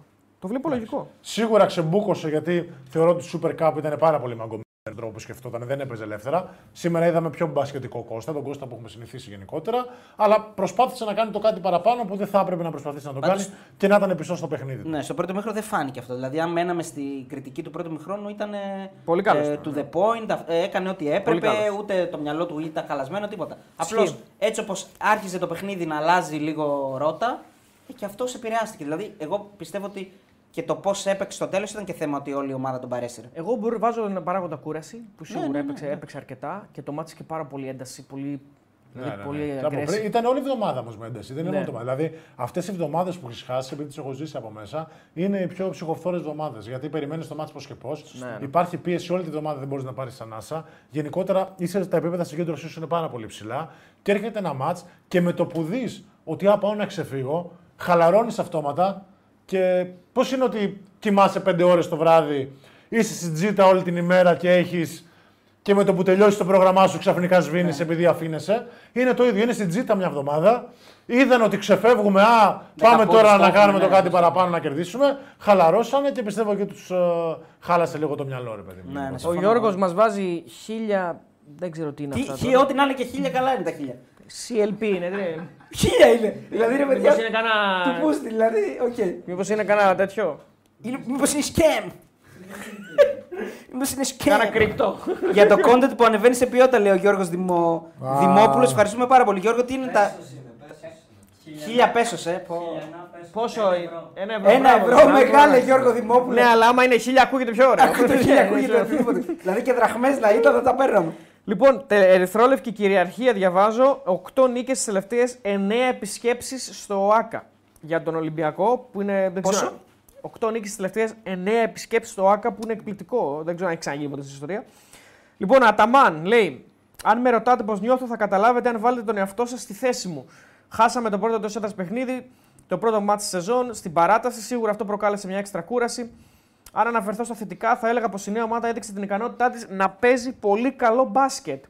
Παίξαμε εξαιρετικό μπάσκετ για 3 δεκάλεπτα απέναντι σε μία από τις καλύτερες και πιο έμπειρες ομάδες στην Ευρωλίγκα, λέει ο Αταμάν. Ήταν εξαιρετικός για 3 δεκάλεπτα ο Παναγενικό. Κοίτα, ήταν καλός, ήταν, αλλά και πάλι εγώ ξαναλέω ότι θεωρώ ότι δεν είναι ομάδα η οποία στοχεύει στη λεπτομέρεια και ομάδα η οποία βάζει τους παίχτες μέσα. Ο Αταμάν είναι ένας προπονητής για μένα, ο οποίος παίρνει παίχτε για να παίξουν, δεν παίρνει παίχτε για να τους βάλει στην ομάδα. Και ο Παναθηναϊκός αυτή τη στιγμή έχει μόνο παιδιά τα οποία έχουν μπασκετικό IQ και περιμένουν κάποιος να τους βάλει στο σύστημα και στην ομάδα. Άρα δεν θεωρώ ότι ναι, βγάλανε ενέργεια, ναι, βάλανε μεγάλα σουτ, αλλά δεν έχουν πιάσει το peak σαν, ε, σαν ομάδα, γιατί δεν θεωρώ ότι και ο coach είναι ο κατάλληλος να πιάσει στα παιδιά της συγκεκριμένο το peak του. Είναι ένας προπονητής ο οποίος είναι εξαιρετικός στο να διαχειριστεί προσωπικότητες και στο να διαχειριστεί παιδιά τα οποία. Ε, Έτοιμους παίκτες. Ε, όχι έτοιμους, παιδιά που μπαίνουν και να παίξουν. Ναι, ναι, ρε παιδί μου. αυτό. όχι παιδιά τα οποία Της ομάδας. έχουν μάθει το σερβικό στυλ, το, η ομάδα πάνω από τον παίχτη. Μπορεί να διαχειριστεί παιδιά τα οποία είναι ο παίχτη πάνω από την ομάδα και να τα καταφέρει όπως μας έδειξε τα τελευταία χρόνια. Στο τέταρτο δεκάλεπτο σταματήσαμε να παίζουμε σύμφωνα με το πλάνο μας. Κάναμε πολλά λάθη. Δεν απαντήσαμε στην επιθετικότητά τους. Μας τιμώρησαν με το τρίποντο. Θα μπορούσαμε να έχουμε τελειώσει νωρίτερα τον αγώνα. Σίγουρα ο Ολυμπιακός είναι πιο φρέσκος και πιο έμπειρος. Κάναμε ένα γελοίο λάθος Το Λεσόρ. για το εκεί. Λεσόρ. Ναι, ναι, ήταν τραγικό. Αυτό είναι το μπάσκετ. Υπάρχει πίεση. Οι παίκτες μου έπαιξαν πρώτη φορά σε αυτήν την ατμόσφαιρα. Υπήρχε νευρικότητα. Για τον Σλούκα, τον είδαμε στο Super Cup. Περιμένουμε και την παραπάνω επιθετικότητα του, Σλου- του Ολυμπιακού απέναντι στον Σλούκα. Τι επιθετικότητα. Το είδαμε στο Super Cup. Περιμένουμε την παραπάνω επιθετικότητα του Ολυμπιακού απέναντι στο Σλούκα. Αυτές Ότι, είναι- Α. ότι έχει κίνητρο ο Ολυμπιακός να τον παίζει πιο επιθετικά, ας πούμε, γιατί είναι αυτό το Νταραβέρι που έφυγε από εκεί και πήγε. Ε, καλά, τώρα δεν νομίζω ότι έχει να κάνει. Ο Γόγα με όλου του επιθετικού είναι. Δεν είναι Καλά, γι' ισχύει αυτό, εδώ. αλλά ναι, όπως και να έχει. Είναι ο βασικός μας παίκτης στην επίθεση. Μοίρασε την μπάλα. Χάσαμε μπάλες όμως. Ήθελε να τελειώσει το παιχνίδι, λέει ο Αταμάν. σω παίζει με έντονα συναισθήματα.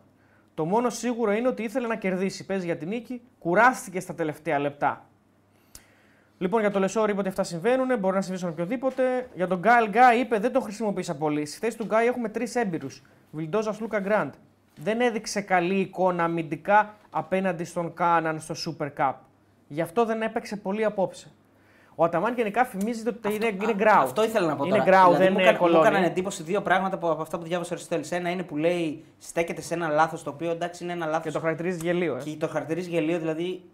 Εγώ, ας πούμε, πρώτη φορά ακούω προπονητή την πρω- στο δεύτερο παιχνίδι μιας ομάδας σε μια καινούργια Αυτός ομάδα. είναι ο Αταμάνος. Να, να, να μένει σε ένα λάθος το οποίο θα γίνει. Δεν έχει να κάνει με λάθος. Για μένα και την οτροπία που έχω ε, ζήσει όλα αυτά τα χρόνια με στο άθλημα είναι πάρα πολύ αστείο να ανταρρύνεις στου παίχτες. Ακριβώς. Δηλαδή, εγώ θυμάμαι από πάντα από το μεγάλο ζέλικο που ήταν ότι καλύτερο έχει συμβεί στην πασχετική μου ζωή, ότι ήταν ότι οι νίκες είναι δικές σας, οι ήττε ευθύνομαι εγώ.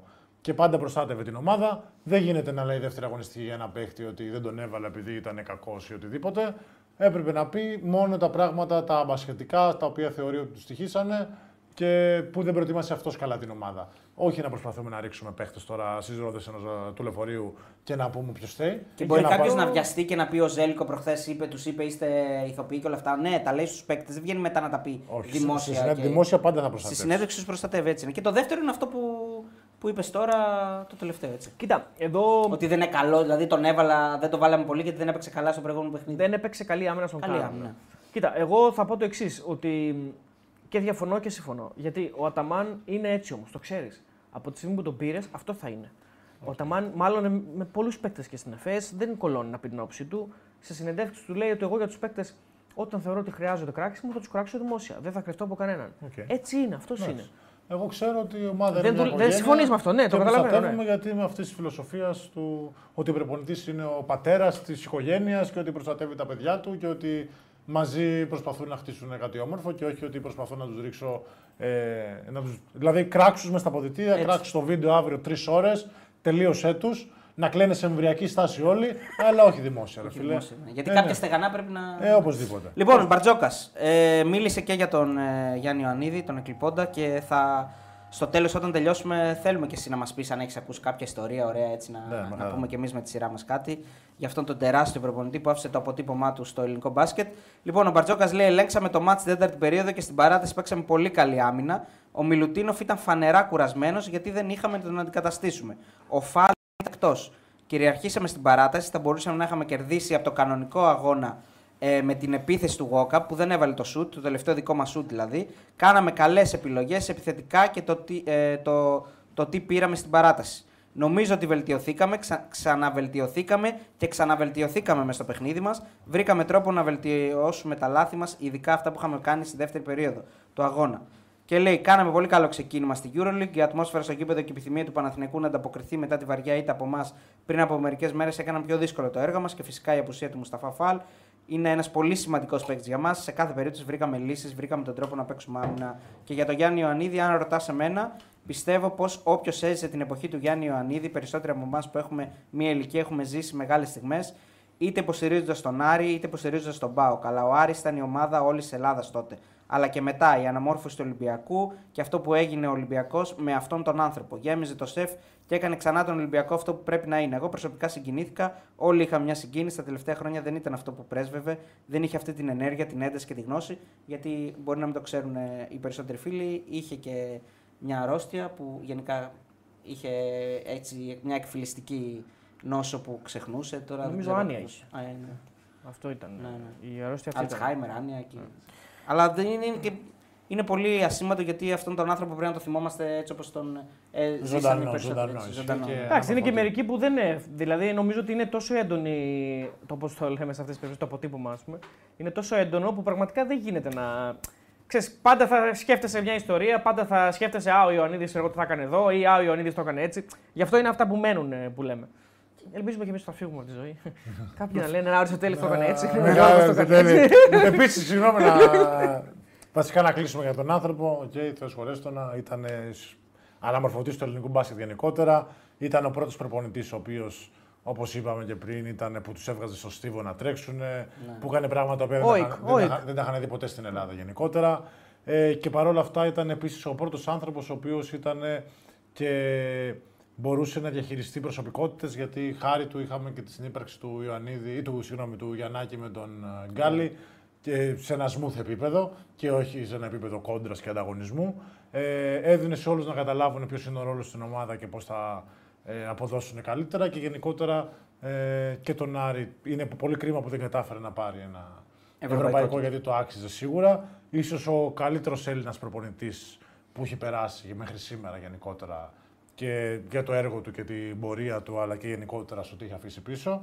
Ε, άσχετα αν έχει εξελιχθεί τον μπάσκετ και έχουν έρθει άλλα πράγματα, θεωρώ ότι δεν είναι μόνο στην εποχή του. Δεν ήταν μόνο από την εποχή του μπροστά. Όπως λέμε για τον Γκάλι, ότι μπορεί τότε να ήταν ο καλύτερος, τώρα ίσως ήταν λίγο διαφορετικά τα πράγματα. Δεν έχει να κάνει. Είναι ο καλύτερος Έλληνας αθλητής όλων των εποχών. Τελεία. Ο Ιωαννίδης ήταν ο πρώτος Έλληνας που μπήκε στο σέρβικο λόμπι μέσα και κατάφερε να μεγαλώσει και να Το κάνει οποίο συχαινόταν. Ε. να κάνει, και, σέρβικο να, λόμπι. και να κάνει και προπονητές όπως ο Μπαρτζόκας οτιδήποτε να θέλουν να γίνουν προπονητές.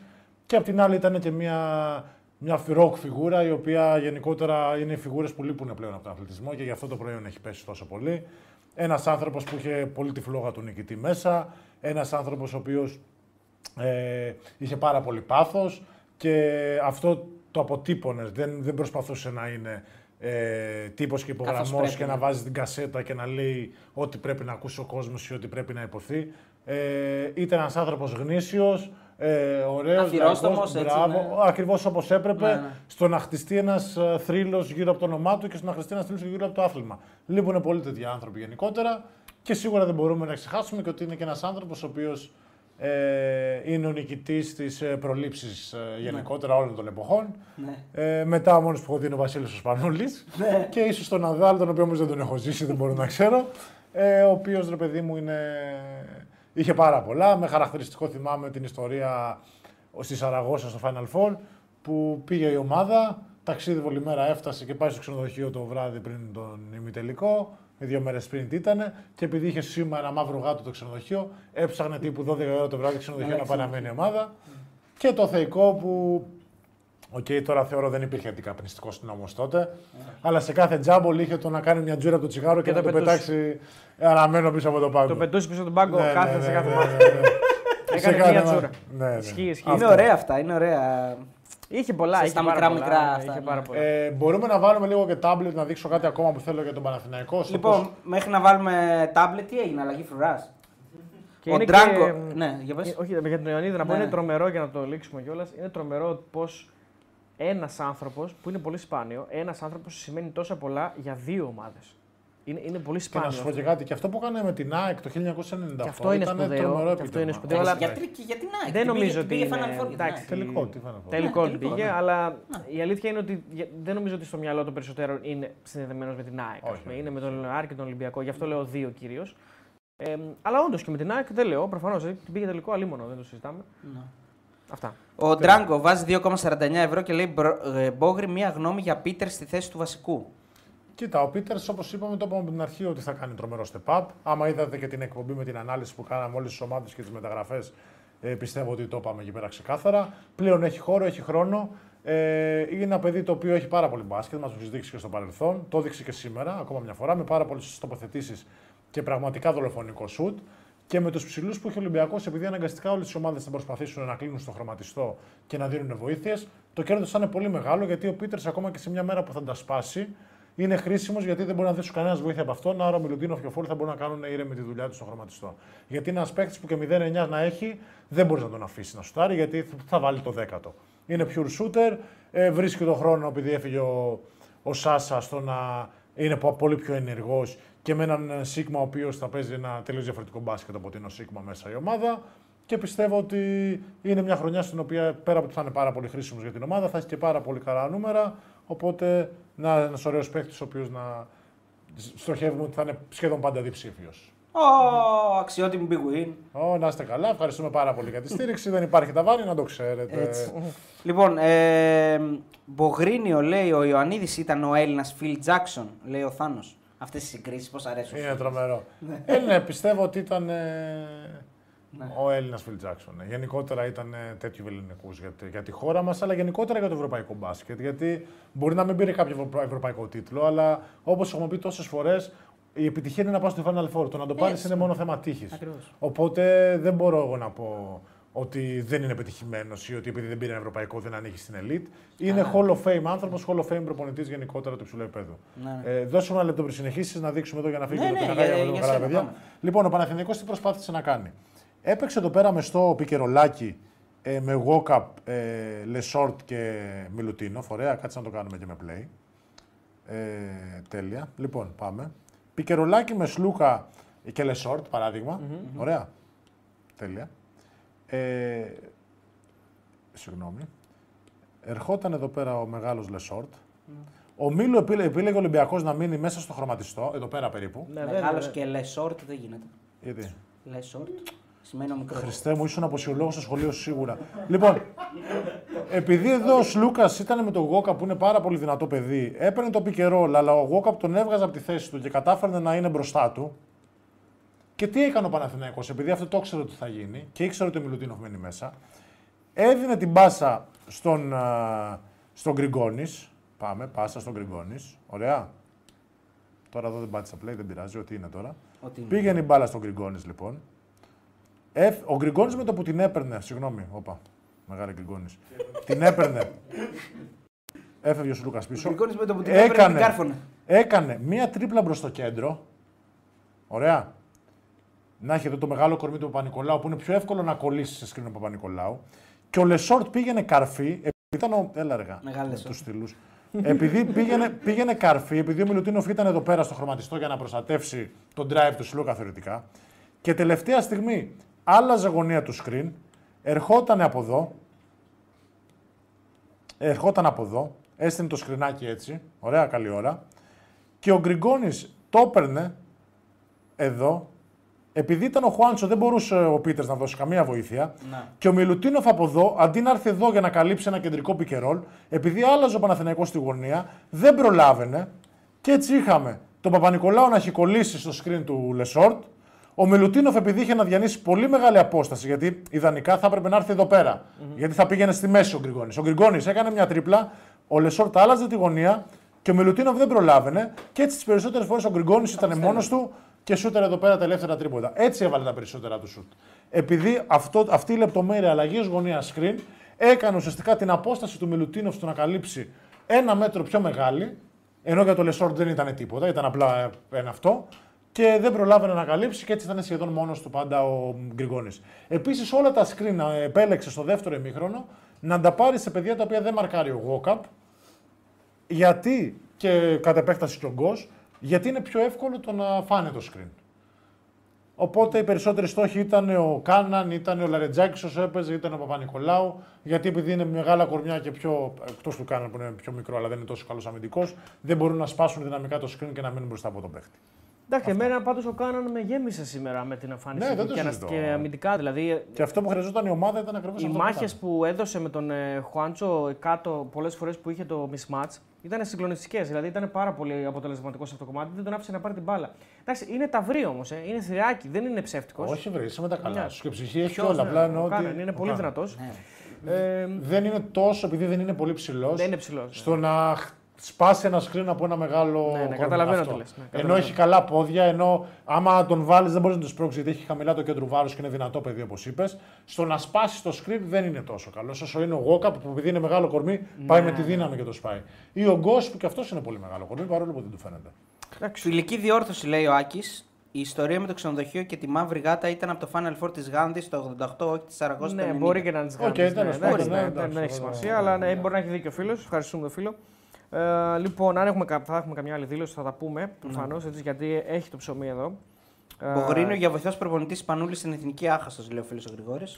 Με το καφετζί δεν συνεργάζομαι με τίποτα, αδέλφια μου. Όπα, αρχίσαμε. Είναι με- Καλά, είναι- εκπομπή με Γιώργο και δεν θα αναφερθεί ο όρος Είναι μεγάλη μάχη αυτό που έχει γίνει μέσα μου. Δεν μπορώ να το πιστέψω ότι ο Βασίλης, ένα παιδί με τέτοιες αξίες, πήγε να συνεργαστεί ε, με τον καφετζή στην Ομοσπονδία.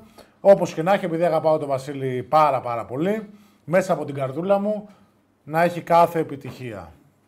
Φαντάσου πόσο υπεράνω είμαι. Κάτσε λίγο τώρα. Έλα. δηλαδή τώρα ο μεγάλος Βασίλης Μανούλης. ναι, Ένας από τους μεγαλύτερους αθλητές ever όλων των εποχών πανευρωπαϊκά. ωραία. Στου ποιον σηκώνει το τηλέφωνο. Πληκτρολογεί 6-9 τάδε τάδε τάδε. Ναι, ναι. Βγάζει, βγαίνει στο τηλέφωνο, Γιώργος Μπόγρη. Ωραία. Γιώργο, Ναι, θα παίξεις φέτος; Δεν το βλέπω η απάντηση. ναι. Του λέει, θες να έρθεις. Γιατί δεν το βλέπω. να, να κάνω μια μικρή παρένθεση. Η απάντηση είναι παίζω μπάλα με τους πεταράδε. Και να πω ένα μεγάλο ευχαριστώ στην ομάδα του Χολαργού και στο Θανάση το Θαμόπουλο ναι. που με ανέχονται περίπου 6 ώρες την ημέρα στο γήπεδο. Έχει κάνεις προπόνηση. Κάθε μέρα πρωί απόγευμα φεύγω από την κλειφάδα στο Χολαργό. Μου έχει δώσει και το ακαδημαϊκό τέταρτο τον αργό γιατί πραγματικά κάνω 45 λεπτά να φτάσω μερικές φορές. Οπότε του έχω πει δεν μπορώ να πιεστώ να είμαι στην ώρα μου. Οπότε τον ευχαριστώ πάρα πολύ. Ε, οι παίχτες εκεί όλοι πρέπει να βλέπουν ε, ασεγεβού και τέτοια πρέπει να γίνουν. Ναι, έχουμε Σεγεβό, έχουμε και λοιπά. Δηλαδή ένα πάρα πολύ ωραίο κλίμα.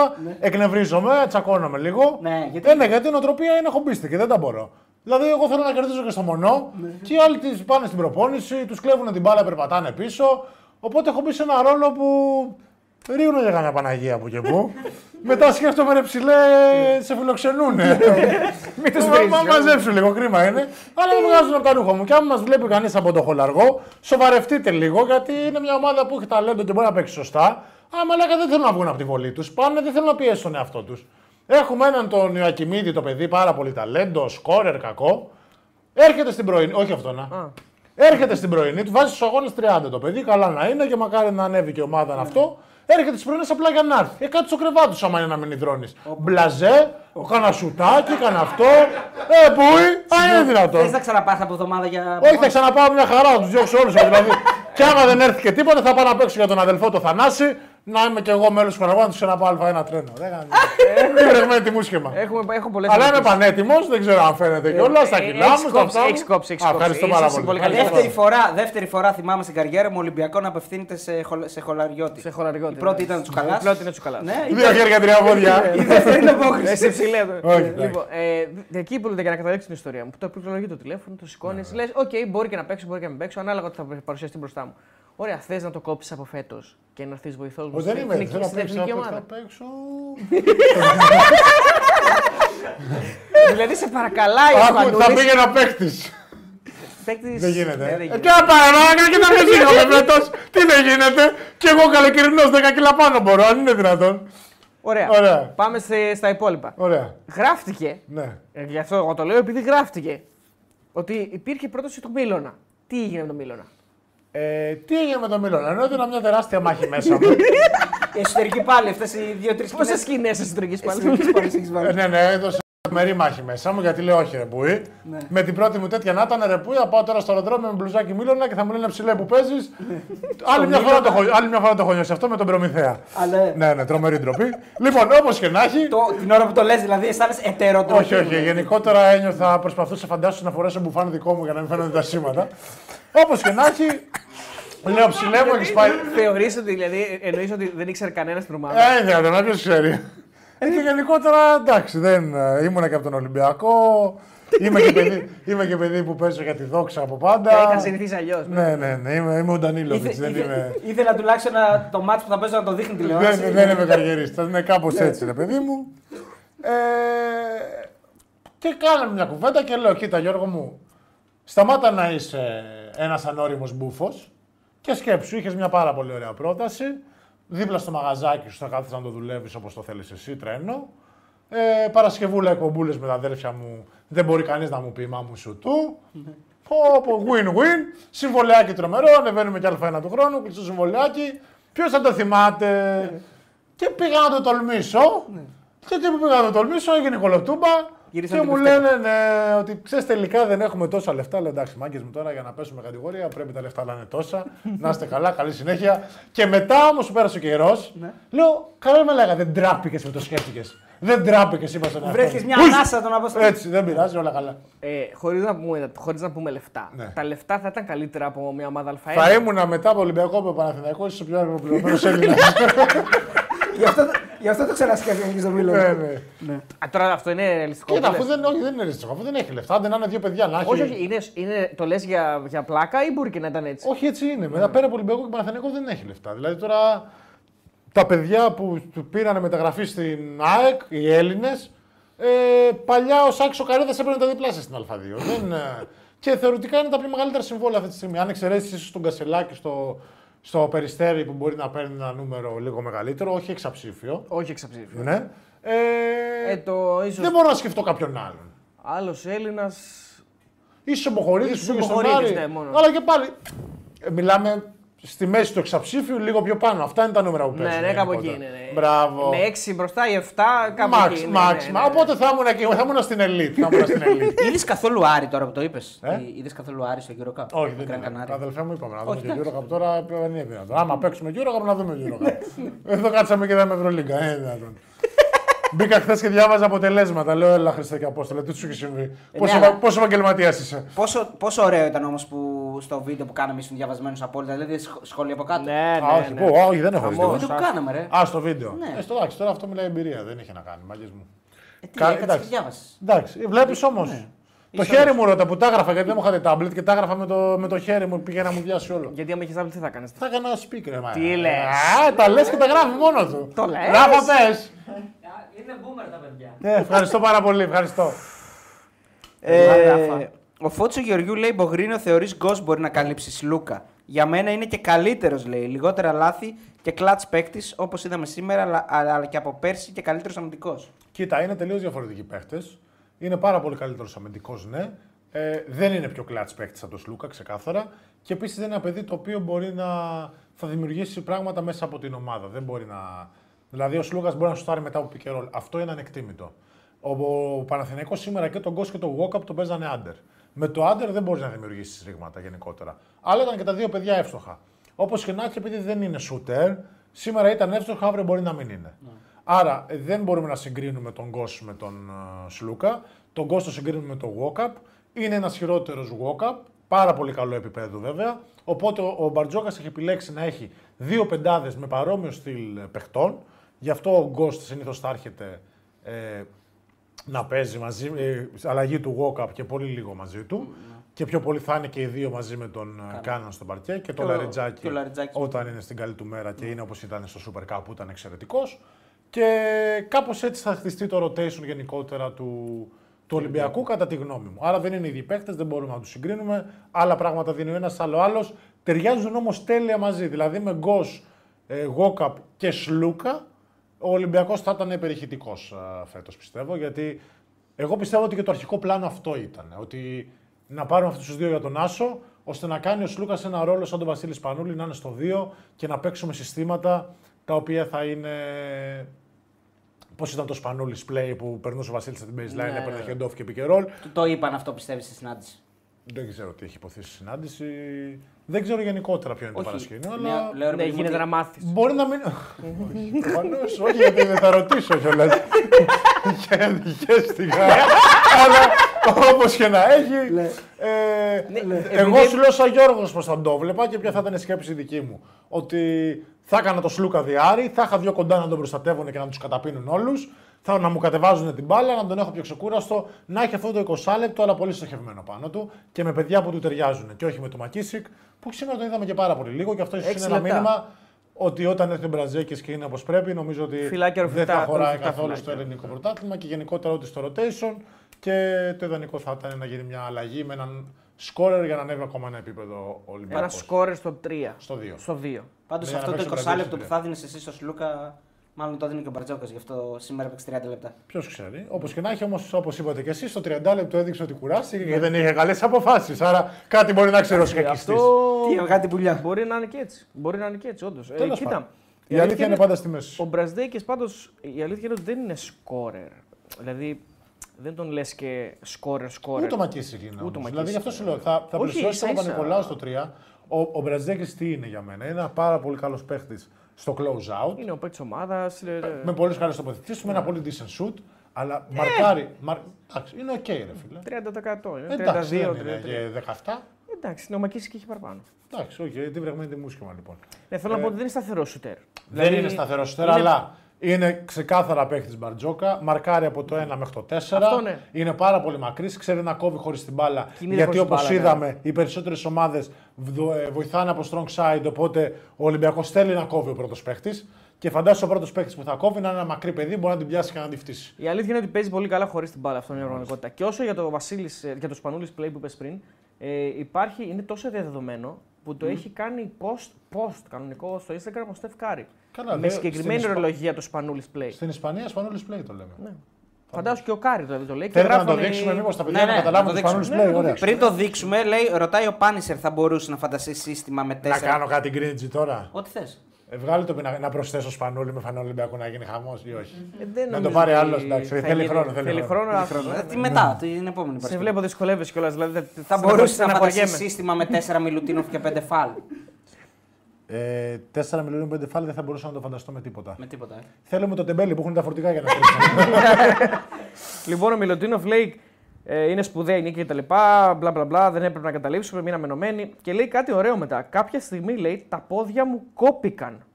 Αλλά ήθελα λέει, να τα δώσω τα πάντα. Και αυτό έκανα μέχρι το τέλος. Αυτό είναι το DNA της ομάδας και ο Πίτερς και ο Κάναν έκαναν πολύ καλή δουλειά. Πρέπει να παίξουν όλοι καλά για να κερδίσεις εδώ. Κάποια στιγμή τα πόδια μου κόπηκαν, λέει ο Μιλουτίνοφ. Είναι φοβερό, δηλαδή, για να καταλάβουμε και πόσο δύσκολο ήταν το μάτς για να παίξει και τόσα πολλά λεπτά, έτσι. Ε, από εκεί και πέρα. ε, Ο Ντρέμοντ Γκριν το είπε, λέει η Αριστοτέλη. ο Τρέμοντ το είπε. Νομίζω ο Έτσι λέει- Στεφκάρη το είπε. Έτσι λέει ο φίλος. Μπορεί να. Μπορεί να το είπε ο Τρέμοντ Γκριν, παιδιά. Ήμουν σίγουρος ότι ήταν κάποιος από τους Warriors. Νομίζω ότι ήταν ο Στεφκάρη. Ή μπορεί να ήταν ανάποδα. Δηλαδή να το είπε ο Τρέμοντ Γκριν και να το έγραψε ο Στεφκάρη, να έκανε ο Στεφκάρη comment. Κάτι τέτοιο έγινε πάντως. Λοιπόν, απίστευτο το κοινό του Παναθηναϊκού με τον Ολυμπιακό. Πάω στον πόλεμο, λέει ο Κάναν. Μπλα μπλα μπλα και τα λοιπά. Οκ, δεν έχει κάτι φοβερό. Ε, και έχει Είπε, κάνει... δεν είμαι συμπέκτη με τον Σλούκα πλέον και πρέπει να κάνω αυτό που πρέπει ο Κάναν. Στα λόγια μου Ε, έτσι. για την κον- Α, Δεν, δεν είπε κάτι φοβερό, δηλαδή. ναι. ναι, εννοώ, είπε για την κόντρα, «Είμαι- ήμασταν αντίπαλοι στις προπονήσεις πέρσι, είμαι ανταγωνιστής, δεν είμαστε συμπαίκτες. Ε, πέρσι έπρεπε να θυσιάσω πράγματα για να μάθω την ομάδα, όμως φέτος νιώθω καλύτερα μέσα στην ομάδα. Λοιπόν, και φάνηκε πάμε. κιόλας ότι. Ναι, ναι, όχι, ήταν χρήσιμος πολύ. Ράφα, Και- έτοιμη. Και φαντάσου ότι ήταν και ο Κάναν, υπήρχαν και συζητήσεις για ότι δεν είναι, ότι μπορεί να μην μείνει. Μπορεί να... Πιστεύαμε το που έφυγε ο Σλούκας ήταν αυτόματα ανανέωση του συμβολαίου του. Ενώ πριν ήταν όπως το λες. Ακριβώς, ναι, ναι. Γιατί άμα έμενε, εγώ πιστεύω το πλάνο του Μπαρτζόκα ήταν το να πάει στο 2 Μπράβο. ο, ο Σλούκας. Ε, με το που έγινε. Ε, με το που ο Σλούκας αποφάσισε ότι φεύγει, αμέσως ανανεώθηκε το συμβόλαιο. Μπράβο, γιατί... ναι. Και ο Κάναν πέρσι και ακόμα και πέρσι, όποτε βρήκε χώρο και χρόνο, πάντα ήταν καλός. Απλά ήταν πάρα πολύ δύσκολο με το setup της ομάδας στο περσινό να βρει χώρο και χρόνο. Και λοιπόν, νομίζω ότι ήταν και εκτός ξένων στο τέλος, αν δεν κάνω λάθος. στο ελληνικό πρωτάθλημα ήταν. Ήταν ναι. εκτός ξένων. Ναι. Αλλά δεν είχε- έπαιζε. υπήρχε λοιπόν. κάποιος τραυματισμός και πρέπει να μπει κάποιος, δεν θυμάμαι. Ναι, κάτι ναι, είχε οκ. γίνει. Λοιπόν, πάμε στο Σπανούλης Play. Λοιπόν, τριπλάρουν την μπάλα στο πλάι, την παίρνει την μπάλα το πεντάρι, όπως βλέπετε εδώ. Και γίνεται από την baseline, φεύγει ο Κάναν είναι ο Σπανούλης ουσιαστικά. Την ώρα που περνάει, τώρα έγινε λίγο γρήγορα, κάτσε να το σταματήσουμε για να το κάνουμε όπως πρέπει. Για ξαναβάλω. Ωραία. Λοιπόν, πω, αποφύγαν όλα. Αχ, Θέλει μια προσαρμογή, παιδιά. Αυτό θέλει, εδώ πέρα, θέλει, εντάξει, ναι. θέλει- Συγγνώμη, παιδιά, αλλά θα τα καταφέρουμε. Θα τα λοιπόν, καταφέρουμε. πάμε. Παιδιά, πλάκα κάνετε. Τρι- Εδώ π- π- πριν ένα μήνα λέγαμε αν θα το έχουμε και τι θα κάνουμε. Και τώρα το Τριπλάρει έχουμε, ο δεν Walkup στο πλάι, λοιπόν. Κατεβαίνει, ωραία, από τη μεριά που θέλει να παίξει. Ναι. Δίνει πάσα στο πεντάρι. Ωραία. Αυτό τι κάνει, αναγκάζει τον αντίπαλο πεντάρι, πούντο, να είναι κολλημένος πάνω του. κάνουμε. Ωραία. Τέλεια. Εδώ ο Πίτερς στείνει ένα screen στον παίχτη αυτόν που είναι ουσιαστικά ο Σπανούλης στη γωνία, ο Κάναν αυτή την ώρα. Ναι. Βλέπε Σπανούλη. Ναι. Την ώρα που ο Κάναν περνάει και παίρνει το screen, ο ψηλός βάζει το κορμί του, τριπλάρει και προσπαθεί να βάλει το άλλο πεντάρι ακόμα πιο μέσα. Σαν να κατεβαίνει με την μπάλα. Να το κάνει έτσι. Για Άρα να πρέπει του ο κάνει- ψηλός να νιώθει. Να του κάνει hand-off. Μπράβο. Χαντόβερ με τον κόλλο προς το καλάθι. Εμένα δείξε ρε. Άιντικτού και τους τρεις ανοιχτό τέτοιο. Λοιπόν, για να του δώσει την μπάλα. Οπότε ο Κάναν έρχεται από εδώ, έχοντας τον αμυντικό πίσω να τον ακολουθεί και παίρνει hand-off Κάμερα από σε τον, ε, από τον ε, Μιλουτίνο αυτή ναι. την ώρα. Ωραία. Και εδώ στο hand-off, άμα ο- ο Βιλντόζα έχει μείνει καλή ώρα πίσω, Να, δεν μπορεί είναι μόνος του και σουτάρει. Ωραία. Ναι. Τέλεια. Α, συγγνώμη κιόλας. Ο Πίτερς μετά ανοίγει στη γωνία. Για να δώσει και την πάσα. Για να, Άμα έχει, θέλει. να μην έχει Ναι, τη βοήθεια. άμα θέλει να δώσει. Στην περίπτωση που όμως πολλές ομάδες, παράδειγμα όπως τρέχει εδώ, κάναν στο head-off, μπορεί να περάσουν από μέσα. Μπορεί να ακολουθάνε και να σπάσουν το screen. Μετά τι γίνεται, ο Μιλουτίνοφ που έχει δώσει το hand-off γυρνάει, στείνει ένα, στείνει ένα screen Καπάκι screen. ναι. καπάκι, εδώ, και έχουμε δεύτερο screen και από εκεί που Αντί ο, να ο έπαιρνε- Λεσόρτ είναι εδώ πέρα για να βοηθήσει ουσιαστικά την πρώτη κίνηση που είναι, που είναι το curl. Ο Λεσόρτ είναι εδώ για να βοηθήσει. Αυτόματα ο Μιλουτίνοφ γυρνάει ένα δεύτερο screen και. Όπα, συγγνώμη. Έλα γάμις. Και περνάει εδώ πέρα ο Κάναν και ο Λεσόρτ είναι εκτός θέσης και έτσι έχουμε ένα ελεύθερο σουτ. Και με μια βοήθεια που μπορεί να έχουμε από τη γωνία, έχουμε μια έξτρα πάσα και ένα σουτ από τη γωνία. Αυτό πώς. Τι απάντηση είχαν οι αντίπαλοι σε αυτό το Σπανούλης Play. Ποια είναι η απάντηση, δηλαδή να, δω, να Η δείξουμε απάντηση την του Σπανούλης Πλε- Πάρα πολύ ωραία ερώτηση. Λοιπόν, έχουμε και Σαν να λέμε. βάζω ένα ποτήρι νερό.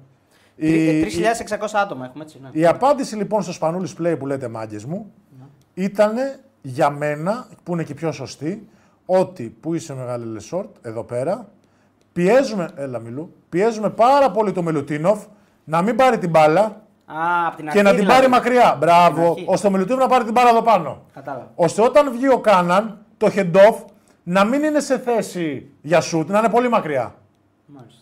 Και εκείνη τη φάση ο Βιλντόζα να μπορεί σε αυτό το hand-off να περάσει από κάτω, ώστε ο Λεσόρτ να μην χρειαστεί να δώσει βοήθεια. Γιατί άμα είναι πάνω στο τρίποντο το hand-off, πρέπει να δώσεις βοήθεια. Ναι.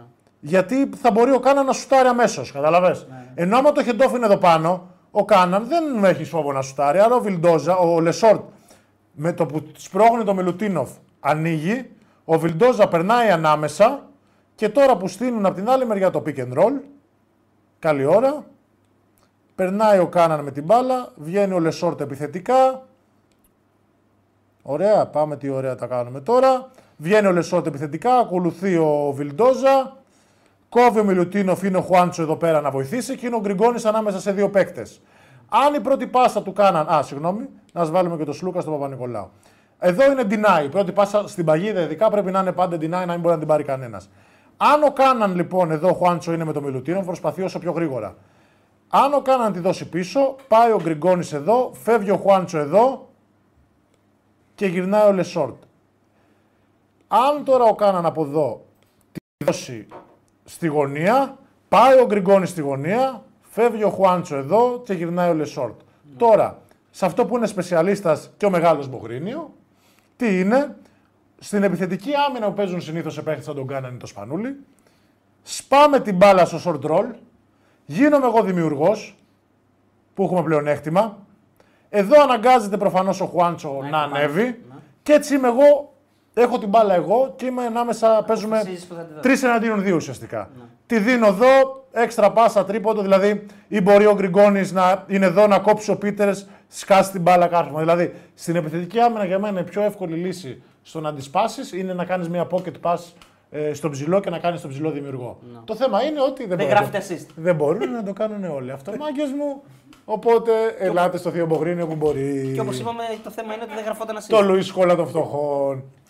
Αν τη δώσει στο Πίτερς, γράφει. Άμα εγώ λοιπόν, όπως είπαμε εδώ που ξέρω να διαβάσω, τη δώσω στο Πίτερς και ο Πίτερς τη δώσει στο Walkup και ο Walkup το βάλει, δεν θα γραφτεί για μένα, αλλά όλο το παιχνίδι το έχω δημιουργήσει εγώ. Κατάλαβες; Αυτή είναι η αδικία που δεν γράφεται η πάσα πριν την assist, που στο American football γράφεται για κάποιο Εντάξει, λόγο. και τα advanced ε, stats στο μπάσκετ μπορεί να τα Ποιος, δείχνουν. αυτά. πού, στο πότε. NBA μπορεί να τα ποτέ. δείχνουν αυτά. Ποιο, ε, αδελφέ μου τώρα, εδώ συζητούσαμε να πάμε στο τερπαδίο. Ποιο NBA να είμαστε βλάβοι. Ε, Λοιπόν. Α, γράφτηκα επίσης στην ομάδα του έργων, στην Ρούκι Μπαλμπόα. Όντως; Εδώ στη Θεσσαλονίκη. Rookie Balboa, ναι. Με δηλώσαν, έχω και πάρα πολύ ωραία εμφάνιση. Έχω και δελτίο, ναι. Έχω και δελτίο, συγχαρητήρια. Οπότε, άμα δεν έχω βρει ομάδα, θα πάω να παίξω και με τα λάνια εδώ καμιά φορά. Μια χαρά. Κατεβαίνω, μου έχουν τάξει καλό πενιρλί στο ξυλόφουρνο. Το Οπότε, λες. μια χαρά, μια χαρά, μια χαρά. Νίκη, νίκη, νίκη, νίκη. Πόσα, Win-win. πόσα άτομα, πόσα άτομα. Δεν ξέρω. Σήμερα χθες είχαν προπόνηση στη Χάνθ και μαζεύανε συμμετοχές. Ναι. Μέχρι 7 πήγε. Και λέει ο Μάγκης θα δηλώσει κι εγώ 8 δεν θα έρθω, αλλά για να πάτε όσοι είναι και ας παίξετε 3-3 και να ξεκουράζετε. Η ομάδα του έργου, ναι. Εμείς η ομάδα πεταράδες πρέπει να κάνουμε. Νομίζω. πρέπει. Με μεγάλο Ράφα και μεγάλο Αντουάν. Ελάτε εδώ δίπλα μου κολόνε και Πρέπει, παρακαλώ. πρέπει να φύγετε σε. Α, το, το Κάτσε, λύγουμε. κάτσε, το κάτσε. Να... λύγουμε. Όχι, τι να κλείσουμε, ρε, απλά να κάτσουν λίγο το τέμ δίπλα, να δει και ο κόσμος. Κλάστρες. να δει λίγο και ο κόσμος. τα, που, τα που λένε μου τα δύο να τα δεις, σας παρακαλώ. μεγάλος Ράφα και μεγάλος Αντουάν, λοιπόν. Το Σαν σπαν- δύο σταγόνες φέρει. Στη Βιλαρίμπα ακόμα πλένουν, στο Βιλαμπάχο μόλις τελείωσαν. λοιπόν, Αντουάν, Δώσε και το Αντουάν ποτήρι. δεξιά, γιατί ε, Ράφα είσαι το δεξί μου χέρι δεξιά. Ο Ράφα το δεξί μου χέρι, ο Αντουάν το αριστερό μου χέρι. Ο Αντουάν είναι ο αλήτης. Ο, με... ε, σκύψτε λίγο. Ο μεγάλος Ράφα είναι ο εγκέφαλος τη Ο Αντουάν επιχείρησης. έχει, έχει το στυλ. Ναι, ναι, ο Αντουάν έχει το σύν. Ε, Ράφα, ε, Ο μεγάλης Ελεσάου θα πέσω εγώ λίγο μπροστά Μην έτσι. κρύβεις και χορηγό από πίσω. Μεγάλη big win. Αυτό ήταν εντάξει, πήρα τα 10 λεπτά διασημότητας. Στο καλό. Τα παιδιά είναι δίδυμα από ό,τι Τα καταλάβατε. παιδιά είναι δίδυμα και είναι Και έχουμε και μια κολόνες, αδελφή που κολόνες. ευτυχώς δεν τους μοιάζει. Ευτυχώς δεν τους μοιάζει το κορίτσι, να είναι καλά. Τρίδημα. Η αλήθεια είναι ότι την Όντως, αδερφή τρίδημα. δεν μας την έχουν παρουσιάσει. Εγώ δεν την έχω δει ποτέ. Α, για πήγαινε στο facebook τους να δεις. Λοιπόν, Λοιπόν, ε, ε, το Σπανούλης Play, sorry, το εφάρμοσαν πάρα πολλές φορές πέρσι ο Γιώκητς με, τε- με Τζαμάλ Μάρι ναι, στους ναι, ναι. Nuggets. Γι' αυτό το λέγανε τα παιδιά από τους Γόριους. Γιατί Α, το, το, μπράβο. το έκαναν αυτοί. Σωστό. Να δώσω ένα άλλο τώρα πάρα πολύ ωραίο όταν έχεις μεγάλο κορμί. Λοιπόν, όπως είναι εδώ πέρα λοιπόν ο μεγάλος ε, ε, Νίκολα Μιλουτίνοφ. Τέλος πάντων, όποιος και να είναι τώρα, ας μην βάζουμε άμυνα. Συγγνώμη, θα βγάλω την άμυνα. Άμυνα έξω, συγγνώμη. Ωραία. Pick and λοιπόν, pop, Ράφα Μπογρίνιο θέλουμε να δούμε. λέει. Λοιπόν, η μπάλα πάει στο Μιλουτίνοφ. Ωραία. Κάνει το ίδιο πράγμα. Αν εδώ δεν ήταν ο Κάναν και είναι ένα μεγάλο κορμί, όπως τον είπατε αυτόν από τους Nuggets, Τζαμάλ, Όχι, όχι, ο όχι. Γιώκητ. Όχι, Ο ο Τζαμάλ άλλος. Μάρι. Ο Μάρι είναι κοντός. ο Μαρεντό. Είναι ο Γκόρντον μπορεί να πει. Την ώρα που γίνεται εδώ αυτό το σκρινάκι λοιπόν, ωραία, περνάει ο Κώστας, ο Μίλου, ενώ βάζει ε, για Χεντόφ, δεν του δίνει την μπάλα. Εδώ το μυστικό ποιο είναι, ο Πίτερς να φύγει κατευθείαν, ο Μίλου να βάλει κόλλο για να ανοίξει, ώστε ο αμυντικός ο- που ακολουθεί τον Παπα-Νικολάου να έχει να διανύσει μεγαλύτερη απόσταση και να κόψει κατευθείαν ο Κώστας και να πάρει εδώ σκαστή μπάλα να τη βάλει. Γιατί επειδή έχει το σουτέρ στη γωνία, δεν μπορεί κανείς να δώσει ε, βοήθεια. Κάνεις point center τον ε, ψηλό σου, playmaker τον ψηλό σου ουσιαστικά. Δηλαδή το curl, επειδή συνήθως θα σε ακολουθήσουν που είσαι καλός σουτέρ, προστατεύεις χώρο με το κορμί σου. Κατάλαβες, σου λέω. Δηλαδή, όπως έχεις την μπάλα για το handoff, ανοίγεις προ τα έξω και προστατεύεις χώρο Ναι, ναι, ναι. και δίνεις στον, ε, στο τριάρι σου πλεονέκτημα για να κόψεις κατευθείαν και να του τη δώσεις. Όταν κόβει και του τη δώσεις, αν έρθει ο, ο αμυντικός του Κάναν να βοηθήσει, πάσα μέσα. Εκεί Θα θέλει έρθει ο μια- αμυντικός του Πίτερς, πάσα έξω. Πίτερς τρίποντο. Θέλει μια άμυνα με τρομακτικές προσαρμογές, πολύ γρήγορες, πολύ γρήγορα πόδια από όλους και είναι δύσκολο να βρεις αυτά. Ναι. Είναι σε πολύ υψηλό επίπεδο δύσκολο και φυσικά μεγάλα εντάξει, κορμιά υπάρχουν και αυτά. ναι. γενικότερα ναι. Δηλαδή παιδιά τα οποία θα είναι ξέρω εγώ δίμετρα και θα μπορέσουν να καλύψουν αυτό το χώρο πάρα πολύ γρήγορα για Ναι, να ναι, πάνε ναι. στη- Και ομάδα στην πολύ άμυνα. καλά δουλεμένη Και γενικότερα. πολύ καλά δουλεμένη. ναι. Είναι Και- δύσκολο να το παίξεις. Και επίσης να επανέλθουμε ότι το μεγάλο αβαντάζ του Ολυμπιακού είναι ότι τα περισσότερα παιδιά παίζουν καιρό μαζί. Ωραία, αυτό οπότε ήταν πρά- προσφανές. κάποια συστήματα βγαίνουν αυτόματα. Ακόμα και ο Μιλουτίνοφ που ε, έλειπε κάποια χρόνια είναι κομμάτι του Ολυμπιακού Ναι, ναι, ναι. και ξέρει την οτροπία και το παιχνίδι του Ολυμπιακού. Μπήκε αμέσω τον στο προπονητή. κλίμα. Και τον προπονητή. Νομίζω. Δεν τον είχε τον πρώτο. Ε, Όχι. τον Ίσως Μπαρτζόκα. ένα χρόνο, δεν ξέρω, δεν είμαι ε, σίγουρος. νομίζω ότι ο Μπαρτζόκας πάει τη χρονιά που ο Μιλουτίνοφ φεύγει στο τέλος της. Α, άρα άρα τον είχε είχε ένα λίγο. χρόνο. Δεν είχε ένα χρόνο. Τον είχε λίγο, ναι. Αλλά Οκ. δεν ήταν ένα χρόνο, μισός χρόνος είναι. Νομίζω, Όχι, ο ναι. Μπλάτ έφυγε πρώτη αγωνιστική που τον χάσανε με τη Νταρουσάφακα. Νοέμβρη- ο- Ναι, αλλά δεν πήγε κατευθείαν ο Μπαρτζόκας. Έμεινε ένας άλλος ο βοηθός του για Α, κάτι έμεινε και λίγο. Μιζούρα, έχεις Μπράβο. δίκιο, έχεις και δίκιο. μετά πήγε ο Μπαρτζόκας. Ήταν να πάει στο τέλος της χρονιάς και πήγε κάτι Μάρτι, Α, Φλεβάρι, οκ. κάτι τέτοιο. Άρα έπαιξε λίγο, αλλά όπως και να έχει, ξέρει την νοοτροπία του προπονητή, ξέρει το σύστημα της ομάδας και ο Ολυμπιακός είχε πλεονέκτημα μεγάλο γιατί ήταν ήδη μια έτοιμη ομάδα σε σχέση με τους ε, υπόλοιπους. Λοιπόν, λέει με κάλυψε ο Φώτης ο Γεωργιού, λέει με κάλυψε με την απάντηση Γεωργάρα, ευχαριστώ. Αν θες ομάδα, έλα Sporting, λέει ιστορική ομάδα και θέλουμε ένα πεντάρι να κάνει short roll. Αδελφέ, από, τη, από τα νότια τώρα να φτάσω στα πατήσια, αν είναι δυνατόν. Δηλαδή, εδώ στο χολαργό που πάω και καρέα, δίνω και δύο κοντατικιώτο δύο φορές την ημέρα. Αν είναι δυνατόν και κάνω και το σταυρό μου, πού να έρθω στα πατήσια τώρα, ώρα χμής, Και να ο, μα τρελάνει. και ο Σταύρος λέει Μπογρίνο θα σε ήθελε ο Καστρίτης, πιστεύεις παρόλο που παίζει με πιο νεανικό ρόστερ. Κοίτα, δεν παίζει με ελληνικό ρόστερ. Με Νεανικό, νεανικό, νεανικό. δεν παίζει με ελληνικό ρόστερ. Εντάξει, το αρέσει η αθλητικότητα γενικότερα του Όχι, γιατί coach. τραυματίστηκε το πεντάρι τώρα του Άρη. Ναι, και- Ε, πάλι ξένο θα πάρουν. Μωρέ, τώρα αυτή η μάστιγα, τώρα έχω κουραστεί, έχω κουραστεί. Έχω κουραστεί, δεν μπορώ. Κοίταξε μια διαρευνητική, δεν χάνεις τίποτα. Κοίταξε, το, Eurocup. πεντα- Ξέρουν ποιος σήμερα, έρθουν να με βρουν τώρα. Δεν θα κάνω καμιά διερευνητική. πεντάρι. Ούτε το μάνατζέρ μου δεν παίρνω για να του λέω αδελφέ μου, άμα είναι πάρε με. Ό,τι είναι. Ε, ναι, τώρα, αν είναι δυνατό τώρα. Το πεντάρι του Άρη που τραυματίστηκε, αν δεν κάνω λάθος, είναι πολύ αθλητικός. Αδελφέ, άκου τι γίνεται. Ταιριάζει. Συνήθως είναι πιο αργή από μένα ή από εμάς τους Έλληνες γενικότερα. Απλά επειδή είναι ξένοι, υπάρχει αυτή η ξενομανία. Α, ότι είναι αθλητικό. Μπράβο. Πώς ήταν όταν, Σαν να ο, βλέπω τον πώς Κατσούρη. ήταν όταν ο Τζοβάνι σερνότανε, ας χάσουμε με τον Τζοβάνι. Είναι κάτι αντίστοιχο, ρε παιδί μου. Το έχουμε βιώσει με στο πετσί μας, οπότε δεν χρειάζεται. Ε, πολύ λίγοι προπονητές μπορούν να εκτιμήσουν μπασχετική παιδεία. Θεωρώ ότι ο Καστρίτης όμως είναι ένας από αυτούς. Τι έγινε, ε, επειδή, επειδή το πιασε τώρα πάλι με Ό,τι είναι τώρα, τι να σε- με Τζιοβάνι, Επειδή ο με Μασούρας, βολεύει- τι- ο Επειδή με Μασούρας τι- βολεύει και με εσάς εδώ πέρα. αλλιώς Αυτό δεν είναι θα μια το λέω. αλήθεια. Ε, ναι. Βέβαια πιστεύω ότι ο Πάοκ έχει τη μεγαλύτερη ανάγκη. Ο και Πάοκ, ο ε. coach Ακανιό παίζει πολύ ωραία short roll. Ναι. Που είμαι ο μαέστρος. Είμαι ο σχόλα των φτωχών. Να τα λέμε και αυτά. Έχουμε κανένα νέο για Μασούρα, κάτι έμαθα χθες. Τι να πάρει χρυσή μπάλα, δεν έχει και αλλιώς πραγματικά. Εμείς σαν Ολυμπιακοί τι άλλο να πάρουμε. Φέραμε ποντένσε, σολμπάκερ, φέραμε τα πάντα. Δύο-δύο Νομίζω με δεν την έχουμε να Τόπολα. κάνουμε κάτι άλλο. Δύο-δύο με την Ό,τι είναι Τόπολα. θα δεχτούμε τη μοίρα μας. Μεγάλη μασούρα, συνέχισε δυνατά. 2-2 με την Τόπολα. Ευχαριστώ. Ε, συμβαίνει και στις καλύτερες οικογένειες. Ο KP007 λέει το Σπανούλης Action, το είχαν οι Utah Jazz σαν play. Επίσης υπάρχει podcast λέει του Jackson, έμπεσε στη Jessica που έλεγε για ότι δεν υπάρχει αντιμετώπιση από κοντό επειδή ανεβαίνει με σπριτ στην κορυφή. Ο Σπανούλης. Ναι. Λοιπόν, ο Γκριγκόνης λέει πέρυσι έγιναν πολλά, υπήρχαν τραυματισμοί, δούλεψα πολύ. Πρέπει να συνεχίσουμε να προπονούμε σκληρά. Είναι δύσκολο να είσαι χαρούμενος με την απόδοσή σου όταν χάνεις, λέει ο Γκριγκόνης. Είχαμε Κοίτα, επειδή ενέργεια. τον έχω ζήσει λίγο την ερήφη, θα είναι χαρούμενος σήμερα. ναι. ναι, ναι, εντάξει. Είναι τέτοια, ε. Ε, του αρέσει να βάζεις την μπάλα στο βλεχτό. δεν... Ενώ έχει δαστη... είναι από τα παιδιά που βλέπουν την πάσα και δεν τη δίνουν. Κατάλαβε, είναι από αυτούς. Και σε ποιο δεν Ε; Ξεβαφτίστηκε δύο-τρεις φορές στην αρχή στην Τενερίφη, μετά μόνο την έδινε. δεν το λέγανε Μάριος, δεν είχε μικρό όνομα. Τον βάφτισα εδώ στον Ιορδάνιο όταν ήρθαμε πάλι. Ε, δυνατόν. Και μετά όλα καλά μετά. όλα καλά, όλα καλά. Εντάξει, μπήκε στο κλίμα, κατάλαβε. Η Λιθουανοί είναι κρυόκολλοι. Είναι... Ε, εντάξει. είναι αυτή η νοοτροπία το βγαίνω για να πιω, δεν μπορώ να το πιστέψω. Δηλαδή, Α, μιλάμε για να γίνω λιώμα, ε. Σοκαριστικά ποτήρια, δεν το έχω ξαναδεί αυτό. Α, είναι κροκόδιλοι. Επίσης έχουν αυτή την νοοτροπία και οι Λιθουανοί και οι Λετωνοί ότι η μπύρα δεν μετράει για αλκοόλ, μετράει για νερό. Όντως; Λένε ότι τι με αυτό δεν μετράει, δεν έχω πιει τίποτα σήμερα και έχω πιει 10 μπύρες. Ε, δεν έχω πιει. Με το φάει μπύρα, με αυτά μπύρα. Η μπύρα είναι τόσο κομμάτι της ζωής τους που δεν τη θεωρούν ε, ποτό ή αλκοόλ, ότι έχουν Ναι. ε, παρεκκλίνει Αφέψιμο. από αυτά που πρέπει. Μπράβο. Ναι. Πώς λέμε εμείς την κοκακόλα, κάτι αντίστοιχο. Μάλιστα. Μάλιστα. Ωραία. λοιπόν, ε, έχουμε να κάνουμε κάποια άλλη, κάποιο είδους ανάλυση. Έχουμε άλλη; σίγουρα να δούμε την επόμενη αγωνιστική, να Ναι. δούμε αποδόσει που έχει Big Win. Ε, και γενικά να δούμε Σούμου του. Δεν ξέρω, έχει, έχουμε κάτι. Παρασκευή είναι τώρα η δράση ξανά.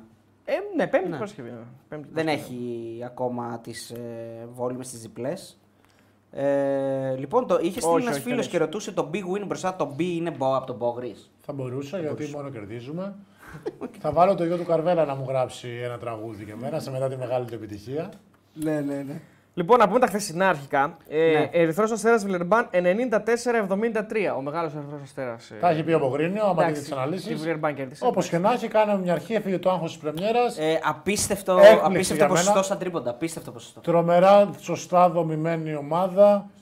Ε, με δείγματα ήδη από πέρσι από τον προπονητή της, πιστεύω είναι άχαστη για playoff. Ναι. Μακάμπι Τελαβή Παρτιζάν 96-81. Εντάξει, όχι, η Παρτιζάν απογοήτευσε λίγο η αλήθεια. Εντάξει, είναι λογικό, αλλά στην έδρα της Μακάμπη που βγάζει ενέργεια, θεωρώ ότι η Μακάμπη θα απογοητεύσει μακριά από το σπίτι της γενικότερα. Ναι, ναι. Στην έδρα της πάντα θα είναι μια ομάδα η οποία κυρίως οι ομάδες που παίζουν ε, στυλ μπάσκετ σέρβικου θα έχει πλεονέκτημα λόγω της αθλητικότητας. Όταν ε, φτάσουμε προς το τέλος που τα πράγματα θα είναι πολύ πιο σκληρά, δεν νομίζω ότι θα είναι το ίδιο. Βίρτου Ζαλγκύρη 79-82 που ήταν μια σχετική έκπληξη αυτό σαν αποτέλεσμα.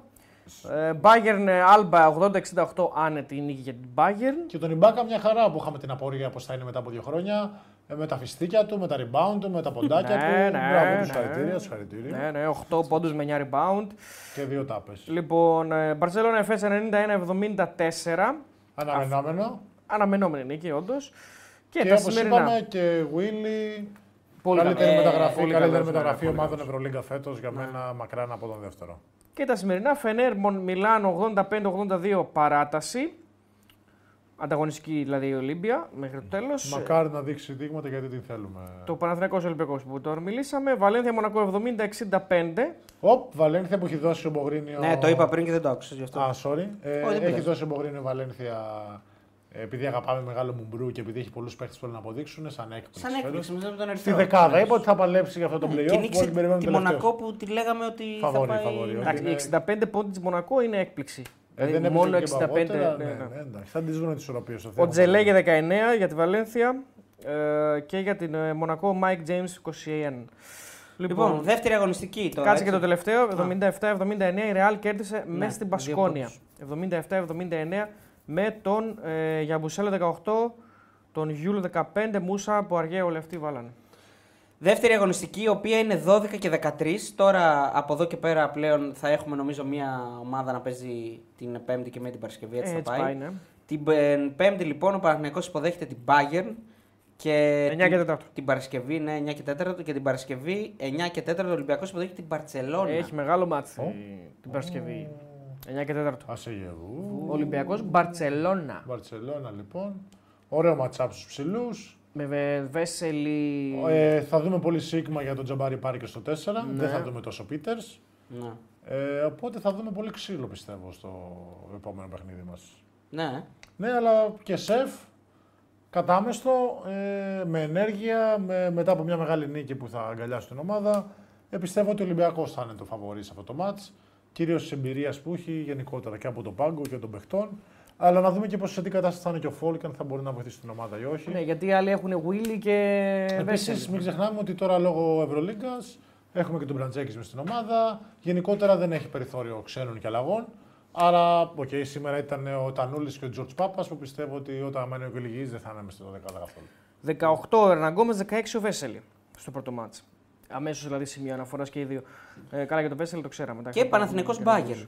Ε, καλή ευκαιρία για να κάνει ε, ο Παναθηναϊκός πρεμιέρα Εντάξει, στην νίκη. ε, Ναι, ναι, οκ. είναι Εντάξει, προφανώς δεν είναι είναι αμεληταία φαβορή, είναι ποσότητα, φοβερό ο Παναθηναϊκός προφανώς. Ε, την Bayern την είδα λίγο ελάχιστα τώρα που τη Πάλι χαζεύαμε. στο Άκα, πάλι στο Που τη Άκα. Ναι, ναι, χαζεύαμε. δεύτερο. Α, οκ. Γι' ναι, αυτό ναι. το λέω. Κοίτα, το καλό είναι ότι με την Bayern έχει παίξει και στο τουρνουά στο φιλικό. Ναι, ναι. Οπότε και για τα παιδιά που δεν έχουν τόση εμπειρία από το τουρνουά θα είναι ένα, ότι έχουν ξαναπέξει με αυτή την ομάδα, θα νιώσουν πολύ πιο οικεία. Θα έχουν την πίεση ότι χάσαμε τον Ολυμπιακό δύο φορές, οπότε θα καταπίνουν σίδερα από την αρχή. Νομίζω ότι θα κερδίσει ο Παναθηναϊκός και σχετικά εύκολα, γιατί από την αρχή θα τους καταπιεί και δεν ξέρω αν η Bayern έχει τη δυναμική να δείξει χαρακτήρα και να επιστρέψει μετά από. άμα είναι πίσω στο σκορ αρκετά. Λοιπόν, να πούμε και τα άλλα παιχνίδια. Έτσι, 12 Δεκάτου Ανατολού FS Real. Ωραίο μάτς και αυτό. Άλμπα Βερολίνου Μπασκόνια. Βιλερμπάν Παρτεζάν. Και ε, Μιλάνο Μακάμπι Τελαβίβ και στην Παρασκευή μαζί με το Ολυμπιακό Μπαρσελόνα έχουμε Ζαλγκύρης Ερυθρός Αστέρας και Ζαλγκύρης μεγάλη νίκη έτσι, για πρεμιέρα. Ναι, ναι, και ωραίο μάτς αυτό γιατί είναι και δύο ομάδες που παίζουν πάρα πολύ σωστά. Γιατί όπως είπαμε για τι Αλγύρε μπορεί να μην έχει το ρόστερ, αλλά έχει εξαιρετικό προπονητή και προφανώς και μια εξαιρετική έδρα κι αυτή. Ε, οπότε θα είναι ένα πολύ ωραίο μάτς να δούμε γιατί τακτικά πιστεύω θα, θα είναι ένα μάτς το οποίο θα χαίρεσαι να βλέπεις γιατί ο καθένας θα προσπαθεί να χτυπήσει αδυναμίε. Θα είναι πολύ στοχευμένα όλα. Πολύ βασιλικό Ε, παιχνίδι. Μονακό Βίρτους και Βαλένθια Φενέρ. Ε, μέσα σε όλα αυτά φυσικά ξεκινάει και το πρωτάθλημα. το έχουμε ξεχάσει το. Ε, αύριο, Α, Κολοσσός γι- Περιστέρη, γι' ΑΕΚ, αυτό ρώτησα αν έχει δράση. ΑΕΚ Λαύριο και ΠΑΟΚ Προμηθέας. Ναι. Ε, και την Κυριακή έχει το Άρης Ολυμπιακός στις 5 και 4. 8 δεκάτου, ναι. Λοιπόν, Και ένα Παναθηναϊκός μάτς. Μαρούσι 9 δεκάτου. Ε, ναι, Δευτέρα Παναθηναϊκός Μαρούσι και Απόλλων Πατρών, η προηγούμενη ομάδα δηλαδή του Γιώργου Μπόγρη, με την Καρδίτσα. Λοιπόν, ε, πρέπει να μας πεις λίγο τις ε, εντυπώσεις σου και την εμπειρία σου από το διαφημιστικό, πώς πήγαν τα πράγματα. Α, ναι. Αλλά... Πω, Αυτό το ξεχάσαμε. α, Ναι, τώρα σιγά σιγά κλείνοντας πρέπει να πούμε έτσι κάποια Τι πράγματα. πάθαμε πρώτα απ' όλα με το διαφημιστικό; Ε, ξέρεις, ακόμα Ε, κάποιοι πιστεύουν. θεωρούσατε ότι... όλοι ότι ήταν αισθημένο. Ναι, αυτό. Ε, ήρθαμε εδώ, τραβήξαμε μια εκπομπή την οποία με έχουν εξυπηρέσει από τις 8 η ώρα. Θεωρώ ότι ήταν η πιο δραματική εμπειρία που μπορούσα να έχω το να έρθω να βλέπω αυτούς τους δύο τύπους 8 η ώρα το πρωί. Και το μεγάλο κράβα, συγγνώμη. Ξεκινάς με ψέμα όμως. Ε; Γιατί ξεκινάς με ψέμα, γιατί 10 η ώρα ήρθες. Τι 8 η ώρα; 8 ξύπνησα γιατί περίμενα να το κράβα μια μισή ώρα από κάτω στον δρόμο Ε, στην αυτό, είναι Τζεσχή. ψέμα, αυτό είναι ψέμα. Ε, τα έβαλα και λίγο σαλτσούλα, έβαλα και λίγο σαλτσού. Ε, έφαγα πρωινό στο ξενοδοχείο επιτέλους. Επιτέλους. Πώς ήταν; Επιτέλους, πάρα πολύ ωραίος. Ναι, Συγχαρητήρια. άντε. Ευχαριστώ για το hospitality. Ε, Είδες τι, Εγώ το παγίδευσα. ε, είδες τι χάνεις δηλαδή. ναι, ναι, όπως και να έχει. Έχω γίνει και πρωινός τύπος τώρα που πάω κάθε μέρα να κάνω το μική το πρωί στο χολαργό και μετά το απόγευμα να παίξω με την ομάδα στο 5-5. Τώρα που τους Οπότε έκανες- έχει γίνει μονόδρομος. Ε, δεν νομίζω. Αδερφέ Θανάση, βγες στο τηλέφωνο. Κάτσε λίγο, η μπάλα τι έγινε; Που πήγαινες και έκανες προπονήσεις σε μια ομάδα ποδοσφαίρου; Άκου τώρα για την μπάλα. Έγινε η πρώτη αγωνιστική, έχει μετά διακοπή λόγω των εκλογών τώρα δύο ναι, εβδομάδες. ναι, ναι. Ε, και οι αντίπαλοι με ψάχνανε. Εγώ ήμουν εδώ τότε γιατί γυρίζαμε το, Το διαφημιστικό, το διαφημιστικό. Και με ψάχνανε οι αντίπαλοι. Κάνα που είναι υποκρίνο, που είναι υποκρίνο κλπ. Ε, πρέπει να τους δικαιώσουμε κι αυτούς. Και πρέπει να έρθετε στον τεμπούτο μου να τραβήξετε Πρέπει, να πρέπει. κάνετε τέτοιο. ρε, Αν είναι δυνατόν, ε. Θα Ε, στείλουμε το Ραφαήλ με το iPhone. Να δούμε να ψηφίσει ο κόσμος τι θέση θέλουν να, θέλουν να Και παίξουν. ράπτη, και Νικόλα Ράπτη. Ναι. Ε, Όπως και να έχει, Ναι, για πες ας τώρα. πάμε λίγο στο διαφημιστικό. Ναι, τώρα, ναι, πάμε. ερχόμαστε εδώ λοιπόν που λέει τα λάνια μου. Ε, γυρίζουμε την εκπομπή με τα προγνωστικά και την ανάλυση των μεταγραφών και λέμε πάμε σε ένα γήπεδο να κάνουμε το πρόμο. Πάμε σε ένα γήπεδο λοιπόν, χωρίς σκηνοθετικό πλάνο, χωρίς τίποτα. Απλά ο Κράβα έρθει με μια κάμερα και λέει «Έλα, πείτε». η καμπάνα. Έλα πείτε. Έλα πείτε. Ε, και τι άλλο, η cult φιγούρα μου και το τόσο YouTube που έχω δει. Έφερε στο νου μου τον μεγάλο κάκαλο με τους γενναίους τους μηνύτες που έχουν κοντά τους έναν τρομερό προπονητή. Οπότε λέω τι λέτε να το πάμε έτσι; Ναι, ναι. Ο ένας να μου λέει έλα αντί να τελειώνουμε θέλω να φύγω, πάμε να φάμε τίποτα. Κάτσε, συγγνώμη, αυτό ήταν από το. Εσύ είχε γενέθλια ο πατέρας σου, Ναι. έλεγες Αχ, έχει γενέθλια ο πατέρας μου, αν είναι Εντάξει, δυνατόν, εγώ σας 40 χρόνων άνθρωπος, δεν το έχω ξανακούσει. Όπως και να έχει. Συγγνώμη δηλαδή. Ναι, ναι, ναι, για να πας γενέθλια του πατέρας. Δηλαδή να μου έλεγες Έχω, να, έχω δουλειά, έχω κάτι, θα το δεχόμουν.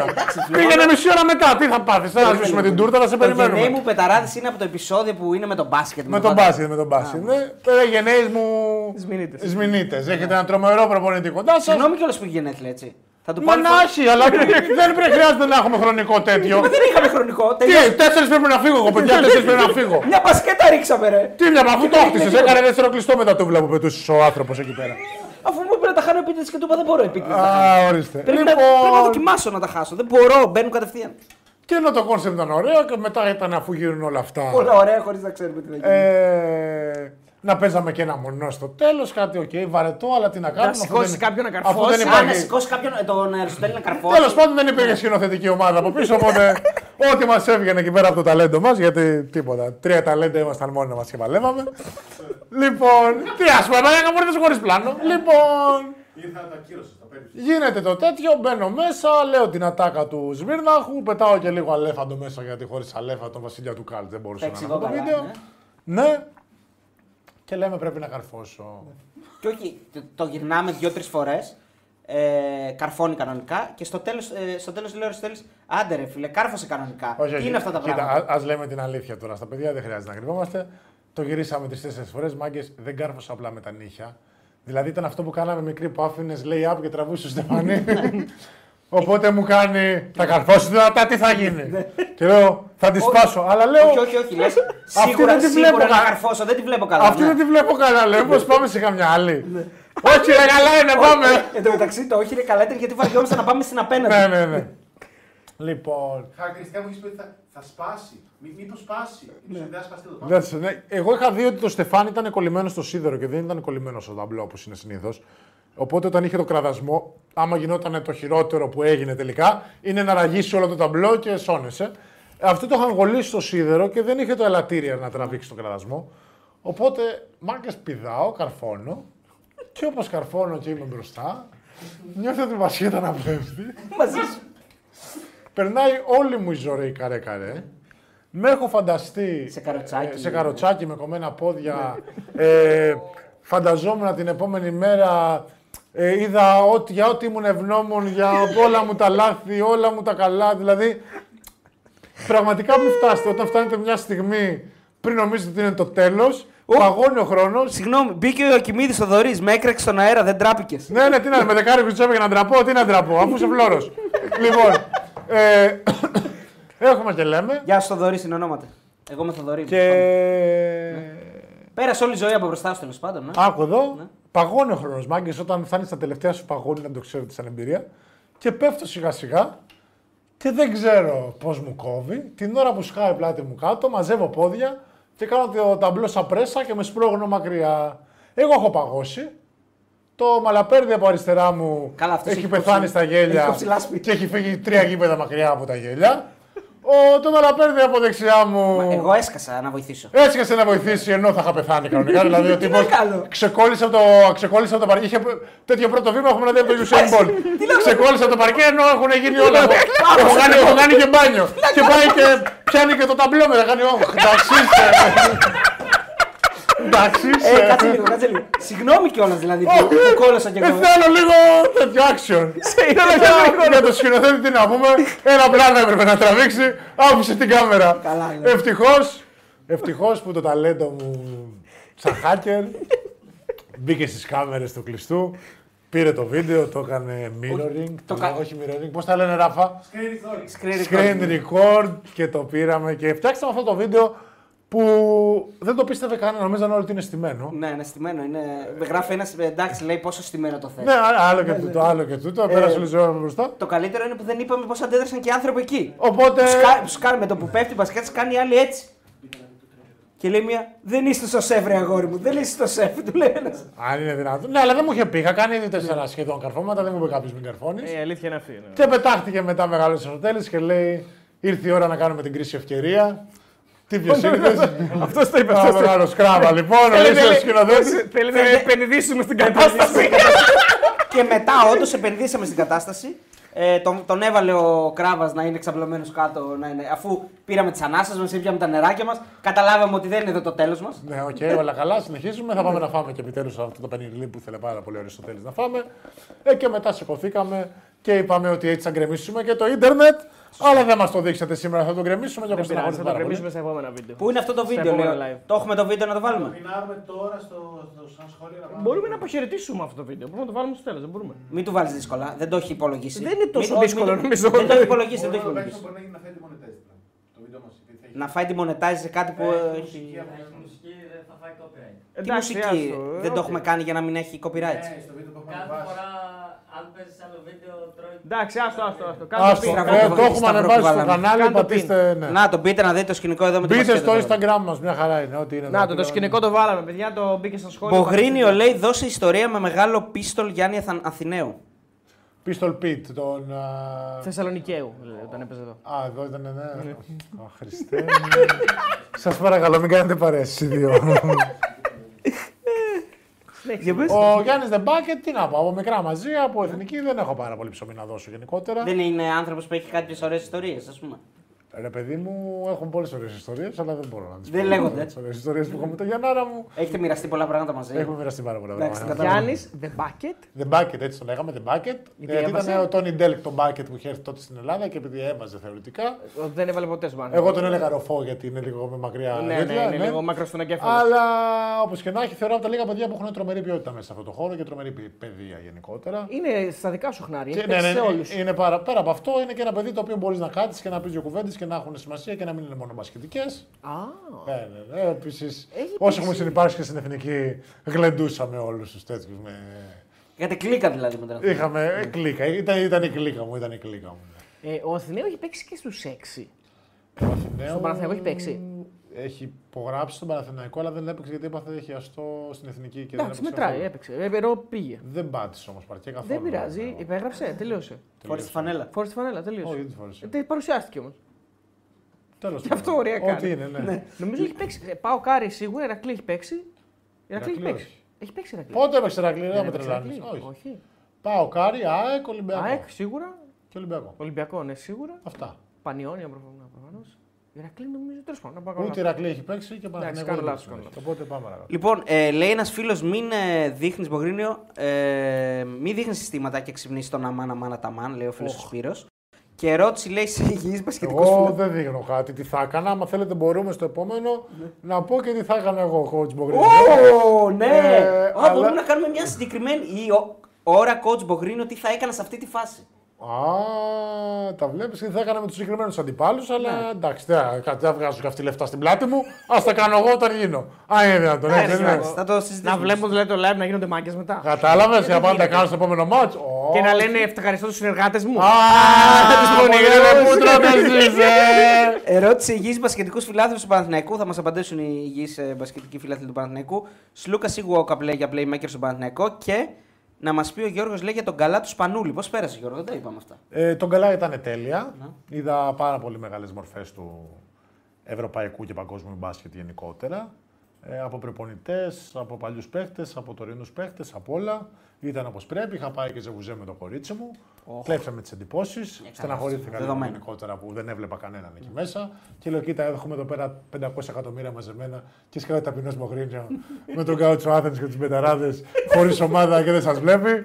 Όπως και να έχει, κάπως έτσι ένιωσα εκεί πέρα, ναι. Αλλά ήταν μια πάρα πολύ ωραία γιορτή για τον υπερ... υπεραρχηγό μας. Λέω, δεν διορθώνομαι. Ε, πολύ χάρηκα που τον είδα, είδα την οικογένειά του, περάσαμε τέλεια και τις δύο μέρες και στον αγώνα ακόμα περισσότερο. Ε, ήταν όπως του άκουσε, πιστεύω όλη αυτή η γιορτή και συγχαρητήρια στον Ολυμπιακό που την οργάνωσε τόσο ωραία. Τρομερή γιορτή και ε, ε, από ό,τι έχω καταλάβει έχει γίνει και ένα φοβερό, μια φοβερή ανακαίνιση στο σεφ. Δηλαδή με πάρα πολύ ωραία πράγματα έχουν γίνει καινούρια με τον διάδρομο και μέσα στο Άκου. γήπεδο. Δεν τα είδες αυτά. ναι. Τα είδα όλα αυτά. Το θέμα είναι ότι όταν ζητάμε μια ανακαίνιση από ένα γήπεδο, δεν είναι διαδρόμοι και όταν έχουν βάλει ωραία φωτάκια.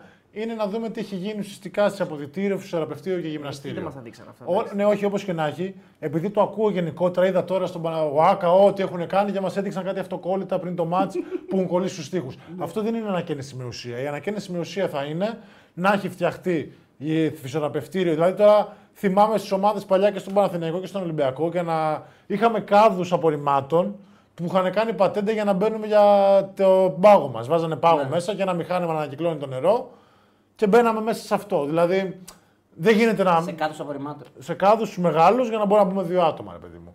Και στις δύο ομάδες. Μανίε σου φαντάζομαι. Ε, Όπως και να έχει. δηλαδή, ενώ παράδειγμα στην Τενερίφη είχαμε μέσα στα ποδητήρια δύο πισίνες, μια παγωμένη, μια ζεστή, για να μπαίνουμε. Πισίνες μέχρι τη μέση όμως, όχι βαθιές, για να μπαίνουμε να κάνουμε εναλλαγή και Και αποθεραπεία. τι θέλεις τώρα, ρε Γιώργο, αυτό που κάνουμε στην Ερήφη. θα Όχι, κάνουμε εδώ. εννοώ ότι η ανακαίνιση δεν είναι τα λαμπάκια και ότι βάλαμε τρία αυτοκόλλητα. Ναι, εντάξει. η ανακαίνιση που έχει ουσία είναι αποδητήριο, γυμναστήριο, φυσιοθεραπευτήριο. Τελεία. Τα υπόλοιπα είναι να είχαμε να λέγαμε. Άμα έχει Δηλαδή, παρκέ, διάδρομος του σεφ που είναι ο Ιωαννίδης, ξέρω εγώ από εδώ, ο Ιβκοβιτς από εδώ, ο Σιγάλας, δεν είναι όλα Ωραία, αυτά. πάρα πολύ ωραίο να βγάλουμε και μια φωτογραφία, αλλά οι παίχτες τι κερδίζουν από αυτό; Η ανακαίνιση θα είναι σε- πρέπει να είναι να βοηθάει τους- τα, τα άτομα που είναι εκεί καθημερινά για 7 ώρες την ημέρα. Συν 400 θέσεις στο σεφ. Ε, ωραία, μια χαρά. Πιο ζεστή ατμόσφαιρα. 300 θέσει, ναι. Είναι και μαρμητούλα παραπάνω. Θα σας πω όταν το ζήσω από μέσα γιατί. Ε, φέτος Ως δεν αντίπαλος προβλε- εννοεί. Φέτος δεν προβλέπετε. Ω φίλαθλο. Μόνο πρωτάθλημα. Στην πρώτη σειρά ο Μπογρίνο λέει στο event, βγάλαμε και φωτό στο ημίχρονο, λέει ο φίλος ο Ε, Ανάπολα. αυτό τώρα για ποιο λόγο ήσουν στην πρώτη σειρά. Δεν εσύ; μπορώ να καταλάβω. Ήτανε, Κάποιος αρρώστησε. ήταν ένα δισεκατομμύρια και εγώ. Ε, για- δηλαδή, πες, μου, περιέγραψε μου την Πρέπει να πρώτη με χτυπάει ο σειρά. Βασίλης πάρα πολύ, δεν εξηγείται. Πιστεύεις ότι ο Σπανούλης έβγαλε την Έτσι πιο πιστεύω, κάτσε έτσι πού. πιστεύω, έτσι πιστεύω. Όχι, ε, πιστεύω ότι ναι. Ο Βασίλης αποφάσισε ότι Μπογρίνο σε αγαπάω, έχεις βάλει πλάτη τόσο καιρό. Έχουμε πιει τόσα ουίσκια. Και θα έχω κάτσεις ρίξει μπροστά, ρε το- σκύλε. Έχω ρίξει το σεμπέκικα, ναι, πρέπει να αξίζει να είσαι εκεί πέρα. Ωραία, περιέγραψε μου την πρώτη σειρά. Ποια ήταν, τι Ε, περιλάμβανε; τίποτα. Βεζέκο, Φάντιτς, ε, Ζήσης, ε, Καλάθης, Νεστέροβιτς. Τέλος πάντων, ε, τώρα κατάρα τσαρτσαρί. Είχε Γενικότερα ψωμί, εθνικές χρυσά, πρωταθλήματα. Ναι, οκ, και ήμουνα κι εγώ μεγάλος Μογρίνο. με το ταπεινό Με τα του- ράτες γκαούτσο. με το ταπεινό του Champions League. Και ένα 7 λεπτό μέσο όρο στο, στο θρύλο. Και ήμουν εκεί ανάμεσα, καθόμουν με το κοριτσάκι μου στα προπόδι και έπαιρνα την κοκακολίτσα μου. Ναι. Είδες και εσύ μάτς λέει ή ε, άδειας έφυγες όπως Όχι, κάθισα, Για να δείτε κάθισα, μπάλα. κάθισα να το δω όλο, και τα τρία δεκάλεπτα. Ε, προσεβασμό προς το σωματείο εννοείται και το Βασίλη γιατί η βραδιά τελείωνε όταν τελείωνε όλο αυτό το event. Ε, εντάξει, θα ομολογήσω ότι ε, ήταν πάρα πολύ ψυχοφθόρο. ήταν πάρα πολύ ψυχοφθόρο και μετά που ήθελα να πάω και στο Ζεμπερέκι, μια ταβέρνα που είναι εκεί κοντά, είχε κλείσει και τη σχάρα και αναγκάστηκα να φάω ε, και φτέδες και μπεκρή μεζέ. Οπότε ήταν επί δύο ψυχοφθόρο γιατί μετά δεν κατάφερα να Έχεις φάω και και σε μπερέκ σωστά. δηλαδή. Ναι. Όπως και να έχει, ε, ήταν δύσκολο το μάτς γιατί ούτε τα παιδιά είχαν κίνητρο μετά από όλο αυτό. Δηλαδή, ο Παπα-Νικολάου πριν μισή ώρα ήταν με κουστούμι, ξαφνικά ήταν ε, να μπει να παίξει. Ε, τρία δεκάλεπτα. Το γήπεδο άδειασε ξαφνικά. Δεν υπήρχε ούτε παλμός. Δηλαδή, δεν σεβάστηκε ο κόσμος, θεωρώ, το, το φιλικό όπως θα Γιατί έπρεπε. έφυγε, τι είχε. Είχε, Είχε είχε ποδόσφαιρο, ποδόσφαιρο, ΑΕΚ. ναι. ΑΕΚ Ολυμπιακό τι είχε, ναι. Ε, ναι, Α, είχε ΑΕΚ Ολυμπιακός. εντάξει. Να σου Όχι, πω λίγο- είναι λογικό, Να σου πω εντάξει. λίγο κάτι. Δεν είναι λογικό όμως να μπει πάνω σε μάτς του Ολυμπιακού. Δεν είναι λογικό. Η εκδήλωση. Η εκδήλωση. Κοίτα, ήταν από πριν όμως η εκδήλωση νομίζω και μετά μπήκε το μάτς εκείνη την ημέρα και εκείνη την ώρα. Και ο Ολυμπιακός ίσα ίσα που το έκανε και μισή ώρα πιο νωρίς για να προλάβει ο κόσμος να έρθει. Απλά η εκδήλωση και οι ομιλίες κρατήσανε πάρα πολύ. Και με το που τελείωσε η φανέλα, είχε ήδη ξεκινήσει το μάτσο. Οπότε θεωρώ ότι τα τριγύρω καφενεία υποφεληθήκανε πάρα πολύ γιατί δεν προλαβαίνει να πάνε ούτε σπίτι ο κόσμος. Ναι, Ναι. σωστά. Λοιπόν, ε, να την κάνουμε σιγά σιγά νομίζω γιατί είμαστε Δεν ξέρω, κανονικά. θέλουν κάτι άλλο τα παιδιά για την επόμενη να ετοιμάσουμε. Εγώ τώρα θα κάτσω να δουλέψω να περάσω τρία συστήματα για να μην κάθομαι να σχεδιάζω εδώ. Μπαρσελόνα ε, χωρίς λόγο. Bayern έχουμε. τσα- Η, η αντίπαλη είναι αυτή. Η Bayern με τον Ωραία, μια Παναθηναϊκό και η χαρά. Μπαρσελόνα με τον Ολυμπιακό. Είπαμε σιγά σιγά τώρα δεν χρειάζεται να περάσουμε όλο με Εντάξει, το θα δίνουμε έμφαση κυρίως παιδιά στο πώς παίζουν οι ομάδες δικές μας. Νομίζω οι αναλύσεις πιο πολύ έχουν σημασία για το πώς συμπεριφέρονται αμυντικά και επιθετικά οι δικές μας ομάδες. Και δηλαδή τώρα να κάνουμε εδώ πέρα πώς παίζει ο Βέσελ με το Βίλι. Οκ, πάντα σε, σε σχέση με το τι κάνει ο Ναι, αντίπαλος αυτό, που είναι τον ελληνική αντίπαλο ομάδα. Το ναι. βλέπουμε, εσύ. Ναι. Ε, νομίζω ότι είναι ωραίο πάντως. Μένα μου άρεσε. Όταν ο Γιώργος εξοικειωθεί περισσότερο με το η γραφίδα και με όλα αυτά, νομίζω θα είναι πιο, όλα πιο γρήγορα. Αλλά για πρώτη φορά ήταν πολύ ωραία. Συγχαρητήρια. Να είστε καλά, παιδιά. Έκανα την πολύ προσπάθειά καλός. μου. Ελπίζω να εκτιμηθεί όλο Είσαι αυτό. επαγγελματίας. Είσαι για επαγγελματίας τον 100%. κόσμο και ελπίζω κάποια στιγμή αυτό το μπουζούκι να βοηθήσετε μέχρι το τέλος της σεζόν να το πάμε με την κάρτα των παιδιών φυσικά. Ε, σήμερα φτάσαμε μέχρι 3.600-500 εκεί, αν δεν κάνω λάθος. Ε, στα λόγια μου ήρθαμε. Στα λόγια σου. στα λόγια Νομίζω, σου. Γιώργο, ότι όταν πάμε Δικαιώθηκα. 9.000 θα είναι τα πιο, ε, τα πιο ωραία λεφτά που θα έχει ξοδέψει η εταιρεία αυτά. Α, Ωραία, οκ. μα εκείνο Η ο Ρέμος. αλήθεια Ναι, είναι ότι- ναι, Πολύ με Για μεγάλη άλλη- χαρά. Για άλλη μια φορά ήμουνα ενθουσιώδης ε, και Σε Α- προσγειώσει. άφησα, Σε άφησα, παρέσει, ρε Γεωράφο. όχι, άφησα το συναίσθημα να με παρασύρει όπως πάντα, γιατί πάρα πο- πολλές φορές ενώ ξέρω ότι θα κάνω λάθος επιλογή, την κάνω γιατί είμαι αυτός ο ενθουσιώδης μπούφος. Ε, τι άλλο, Αλλά βλέπεις δηλαδή- ότι στο γήπεδο του YouTube εμείς οι δύο έμπειροι. Ναι, ναι, είχατε τρομερή εμπειρία. Μπορεί επειδή ο κόσμος να μην το ξέρει ακόμα βέβαια. Γιατί, οκ, τώρα δεν νομίζω ότι έχει να μας πει κάτι ο ανταγωνισμός. Συνεχίζω να πιστεύω ότι δεν βλέπουμε κανέναν. Ε, Ε, οπότε. Καθαρά μπασκετικά και με ανάλυση και με τέτοια έχει το απογειώνει. Ευχαριστώ εντάξει. πάρα, πάρα πολύ. Οπότε, όπως και να έχει, δεν νομίζω ότι. Αργά ή γρήγορα αυτό θα γίνει με το που συζητηθεί στην πιάτσα. Ε, και δεν υπάρχει ταβάνι. Βέβαια, να πούμε ότι και η Παρασκευή είναι πάρα πολύ δύσκολη μέρα. Γιατί Εντάξει, και ο εγώ θα κόσμος έβγαινα για βγαίνει. ποτάκι, δεν θα Ναι, ναι. καθόμουν τώρα να δω εμάς στο YouTube. Αλλά όπως και να έχει, θα κάνουμε τον αγώνα μας γιατί. Εντάξει. Και ο ανταγωνισμός καλό Θα είναι. έρθουν να- και βροχερές μέρες που ο κόσμος δεν θα βγει, εκτός αν θέλει να πάει στην Αργυρούπολη που έχουμε πάντα ήλιο. και θα είναι εδώ μαζί μας. Και Greek Night κάθε Κυριακή. ε. Όχι κάθε, ήρεμα και εσύ. Μην ανοίγεσαι. Τι κάθε, τι θα το κάνουμε με ζουξίδικο, μια φορά το μήνα. Μια φορά το μήνα. Απλά είπα τον Οκτώβριο, επειδή έχουμε και την παρέλαση, να το εκμεταλλευτώ Ναι. και να κάνω Greek Night 15 και 29 να κάνω after parade. ε, ε, με σημεούλε για Ναι, να ευχαριστηθούμε δύο φορές αυτό το μήνα. Κάτι που τόσο θέλετε, αλλά δεν σας το δίνω με τίποτα. Γιατί... Λοιπόν, για να μάθει και ο κόσμος ότι εδώ πέρα γίνεται κάτι διαφορετικό, πρέπει να κόψουμε κανένα ε, reel με τα ε, γηπεδάκια και να κάνουμε αύριο έτσι. Για να μάθει ο κόσμος όλος. Ε, μπο- αυτό άκου. Μπορείς να το συζητήσεις όταν κλείσουμε την εκπομπή. Τώρα έκανε σαν τον Αταμάν. Ασαγεβού, ασαγεβού. Έκανε σαν τον Αταμάν που πρόσβαλε στην ομάδα η οποία θα το έκανε έτσι κι αλλιώς μπροστά στα φώτα. Θέλω να είσαι Ζέλικο Καλά, εσύ, το, Μπράντοβιτς. εσύ τον έχεις κράξει για το διαφημιστικό τόση ώρα, τον κράζεις. Ναι, δεν ήταν για εμφάνιση τωρινή όμως. Κάτσε τώρα. Εγώ Ήταν έκανα για- για κάτι που έχει περάσει. Ναι, δεν έχει να κάνει. Και μόνο με αγάπη. Γιατί μετά του έδωσα ότι είπε ήρθε η ώρα να το εκμεταλλευτούμε. Α, του το έδωσε αυτό. Ε. Οπωσδήποτε. Λοιπόν, παιδιά, εντάξει, όλα θα γίνουν. Ευχαριστούμε πάρα πολύ. Επίσης, Γιώργο. εντάξει, επειδή δεν του το είπα και από κοντά, το μοντάζ που έχει κάνει ο άνθρωπος τώρα Είναι είναι από άλλο φοβερό, είναι- πλανήτη. είναι Δηλαδή, αν φοβερό. είναι δυνατόν. Δεν ξέρω τι κάνει εδώ μαζί σας, κάνετε κάτι πραγματικά. καλά. Είναι τρομερό. Πραγματικά, ναι, πρέπει, πρέπει να περάσει αυτό τον Ατλαντικό με βαπόρι, με αεροπλάνο, δεν ξέρω με τι θα είναι. Ναι, τέτοια λέγεται. και να πάει εκεί που του αξίζει του μεγάλου φασαίου της καρδιάς μας. Εντάξει, για φασαίος όμως δεν είναι τελείως φασαίος. Έλεψε ότι κρατάει ένα επίπεδο. Εντάξει, είναι οι πεποιθήσεις του φασαίου, αλλά η καρδιά μας ανήκει. Στον ε, Θανάση και στον ε, και στη Ματούλα Ζαμάνη. Ε. Όχι, μην μην το μην το ξεφτυλίσουμε. όχι, εντάξει, Εντάξει, είναι. είπαμε ναι, όχι. Οκ. Λοιπόν, Ασαγεβού και Αλεβού Ζεμουάν νομίζω. Και πρέπει να έχω και πούμε. το καινούριο. Ποιο, όχι ρε, αβέ, αβέ, Avec plaisir. Avec plaisir. Αυτό δεν είπα. Ναι, ναι. Τώρα κόλλησα. Ναι, το οποίο Avec είναι με ευχαρίστηση avec plaisir. Έτσι. Νομίζω ότι είναι ο καλύτερος τρόπος για να αποχαιρετήσουμε. Ε, ευχαριστούμε πάρα πολύ τον κόσμο που ήταν σήμερα εδώ. Ήταν πάρα πολύς ο κόσμος. Ανεξάρτητα από αυτά που τη λέγαμε τώρα. Ναι, ναι, εντάξει, αυτά, οκ, οκ, και εγώ- κάναμε και λίγο πλάκα. Ήταν ωραίος ο κόσμος, αρκετός Και και, για θα μπάσκετ γίνουμε και τώρα εντάξει, περισσότεροι. σπαθιά Ναι. να καταπιώ. Βγάλτε μετά από ποδόσφαιρο να δείτε τι να γίνει. Μπάσκετ και δύσκολη μέρα. Έτσι, Την άλλη Παρασκευή έχουμε crossover episode. Πώς θα γίνει αυτό, πώς το έχεις σκεφτεί; Είναι 10 παρατέταρτο το μάτι της Εθνικής και 9 και 4 είναι το μάτι του Ολυμπιακού.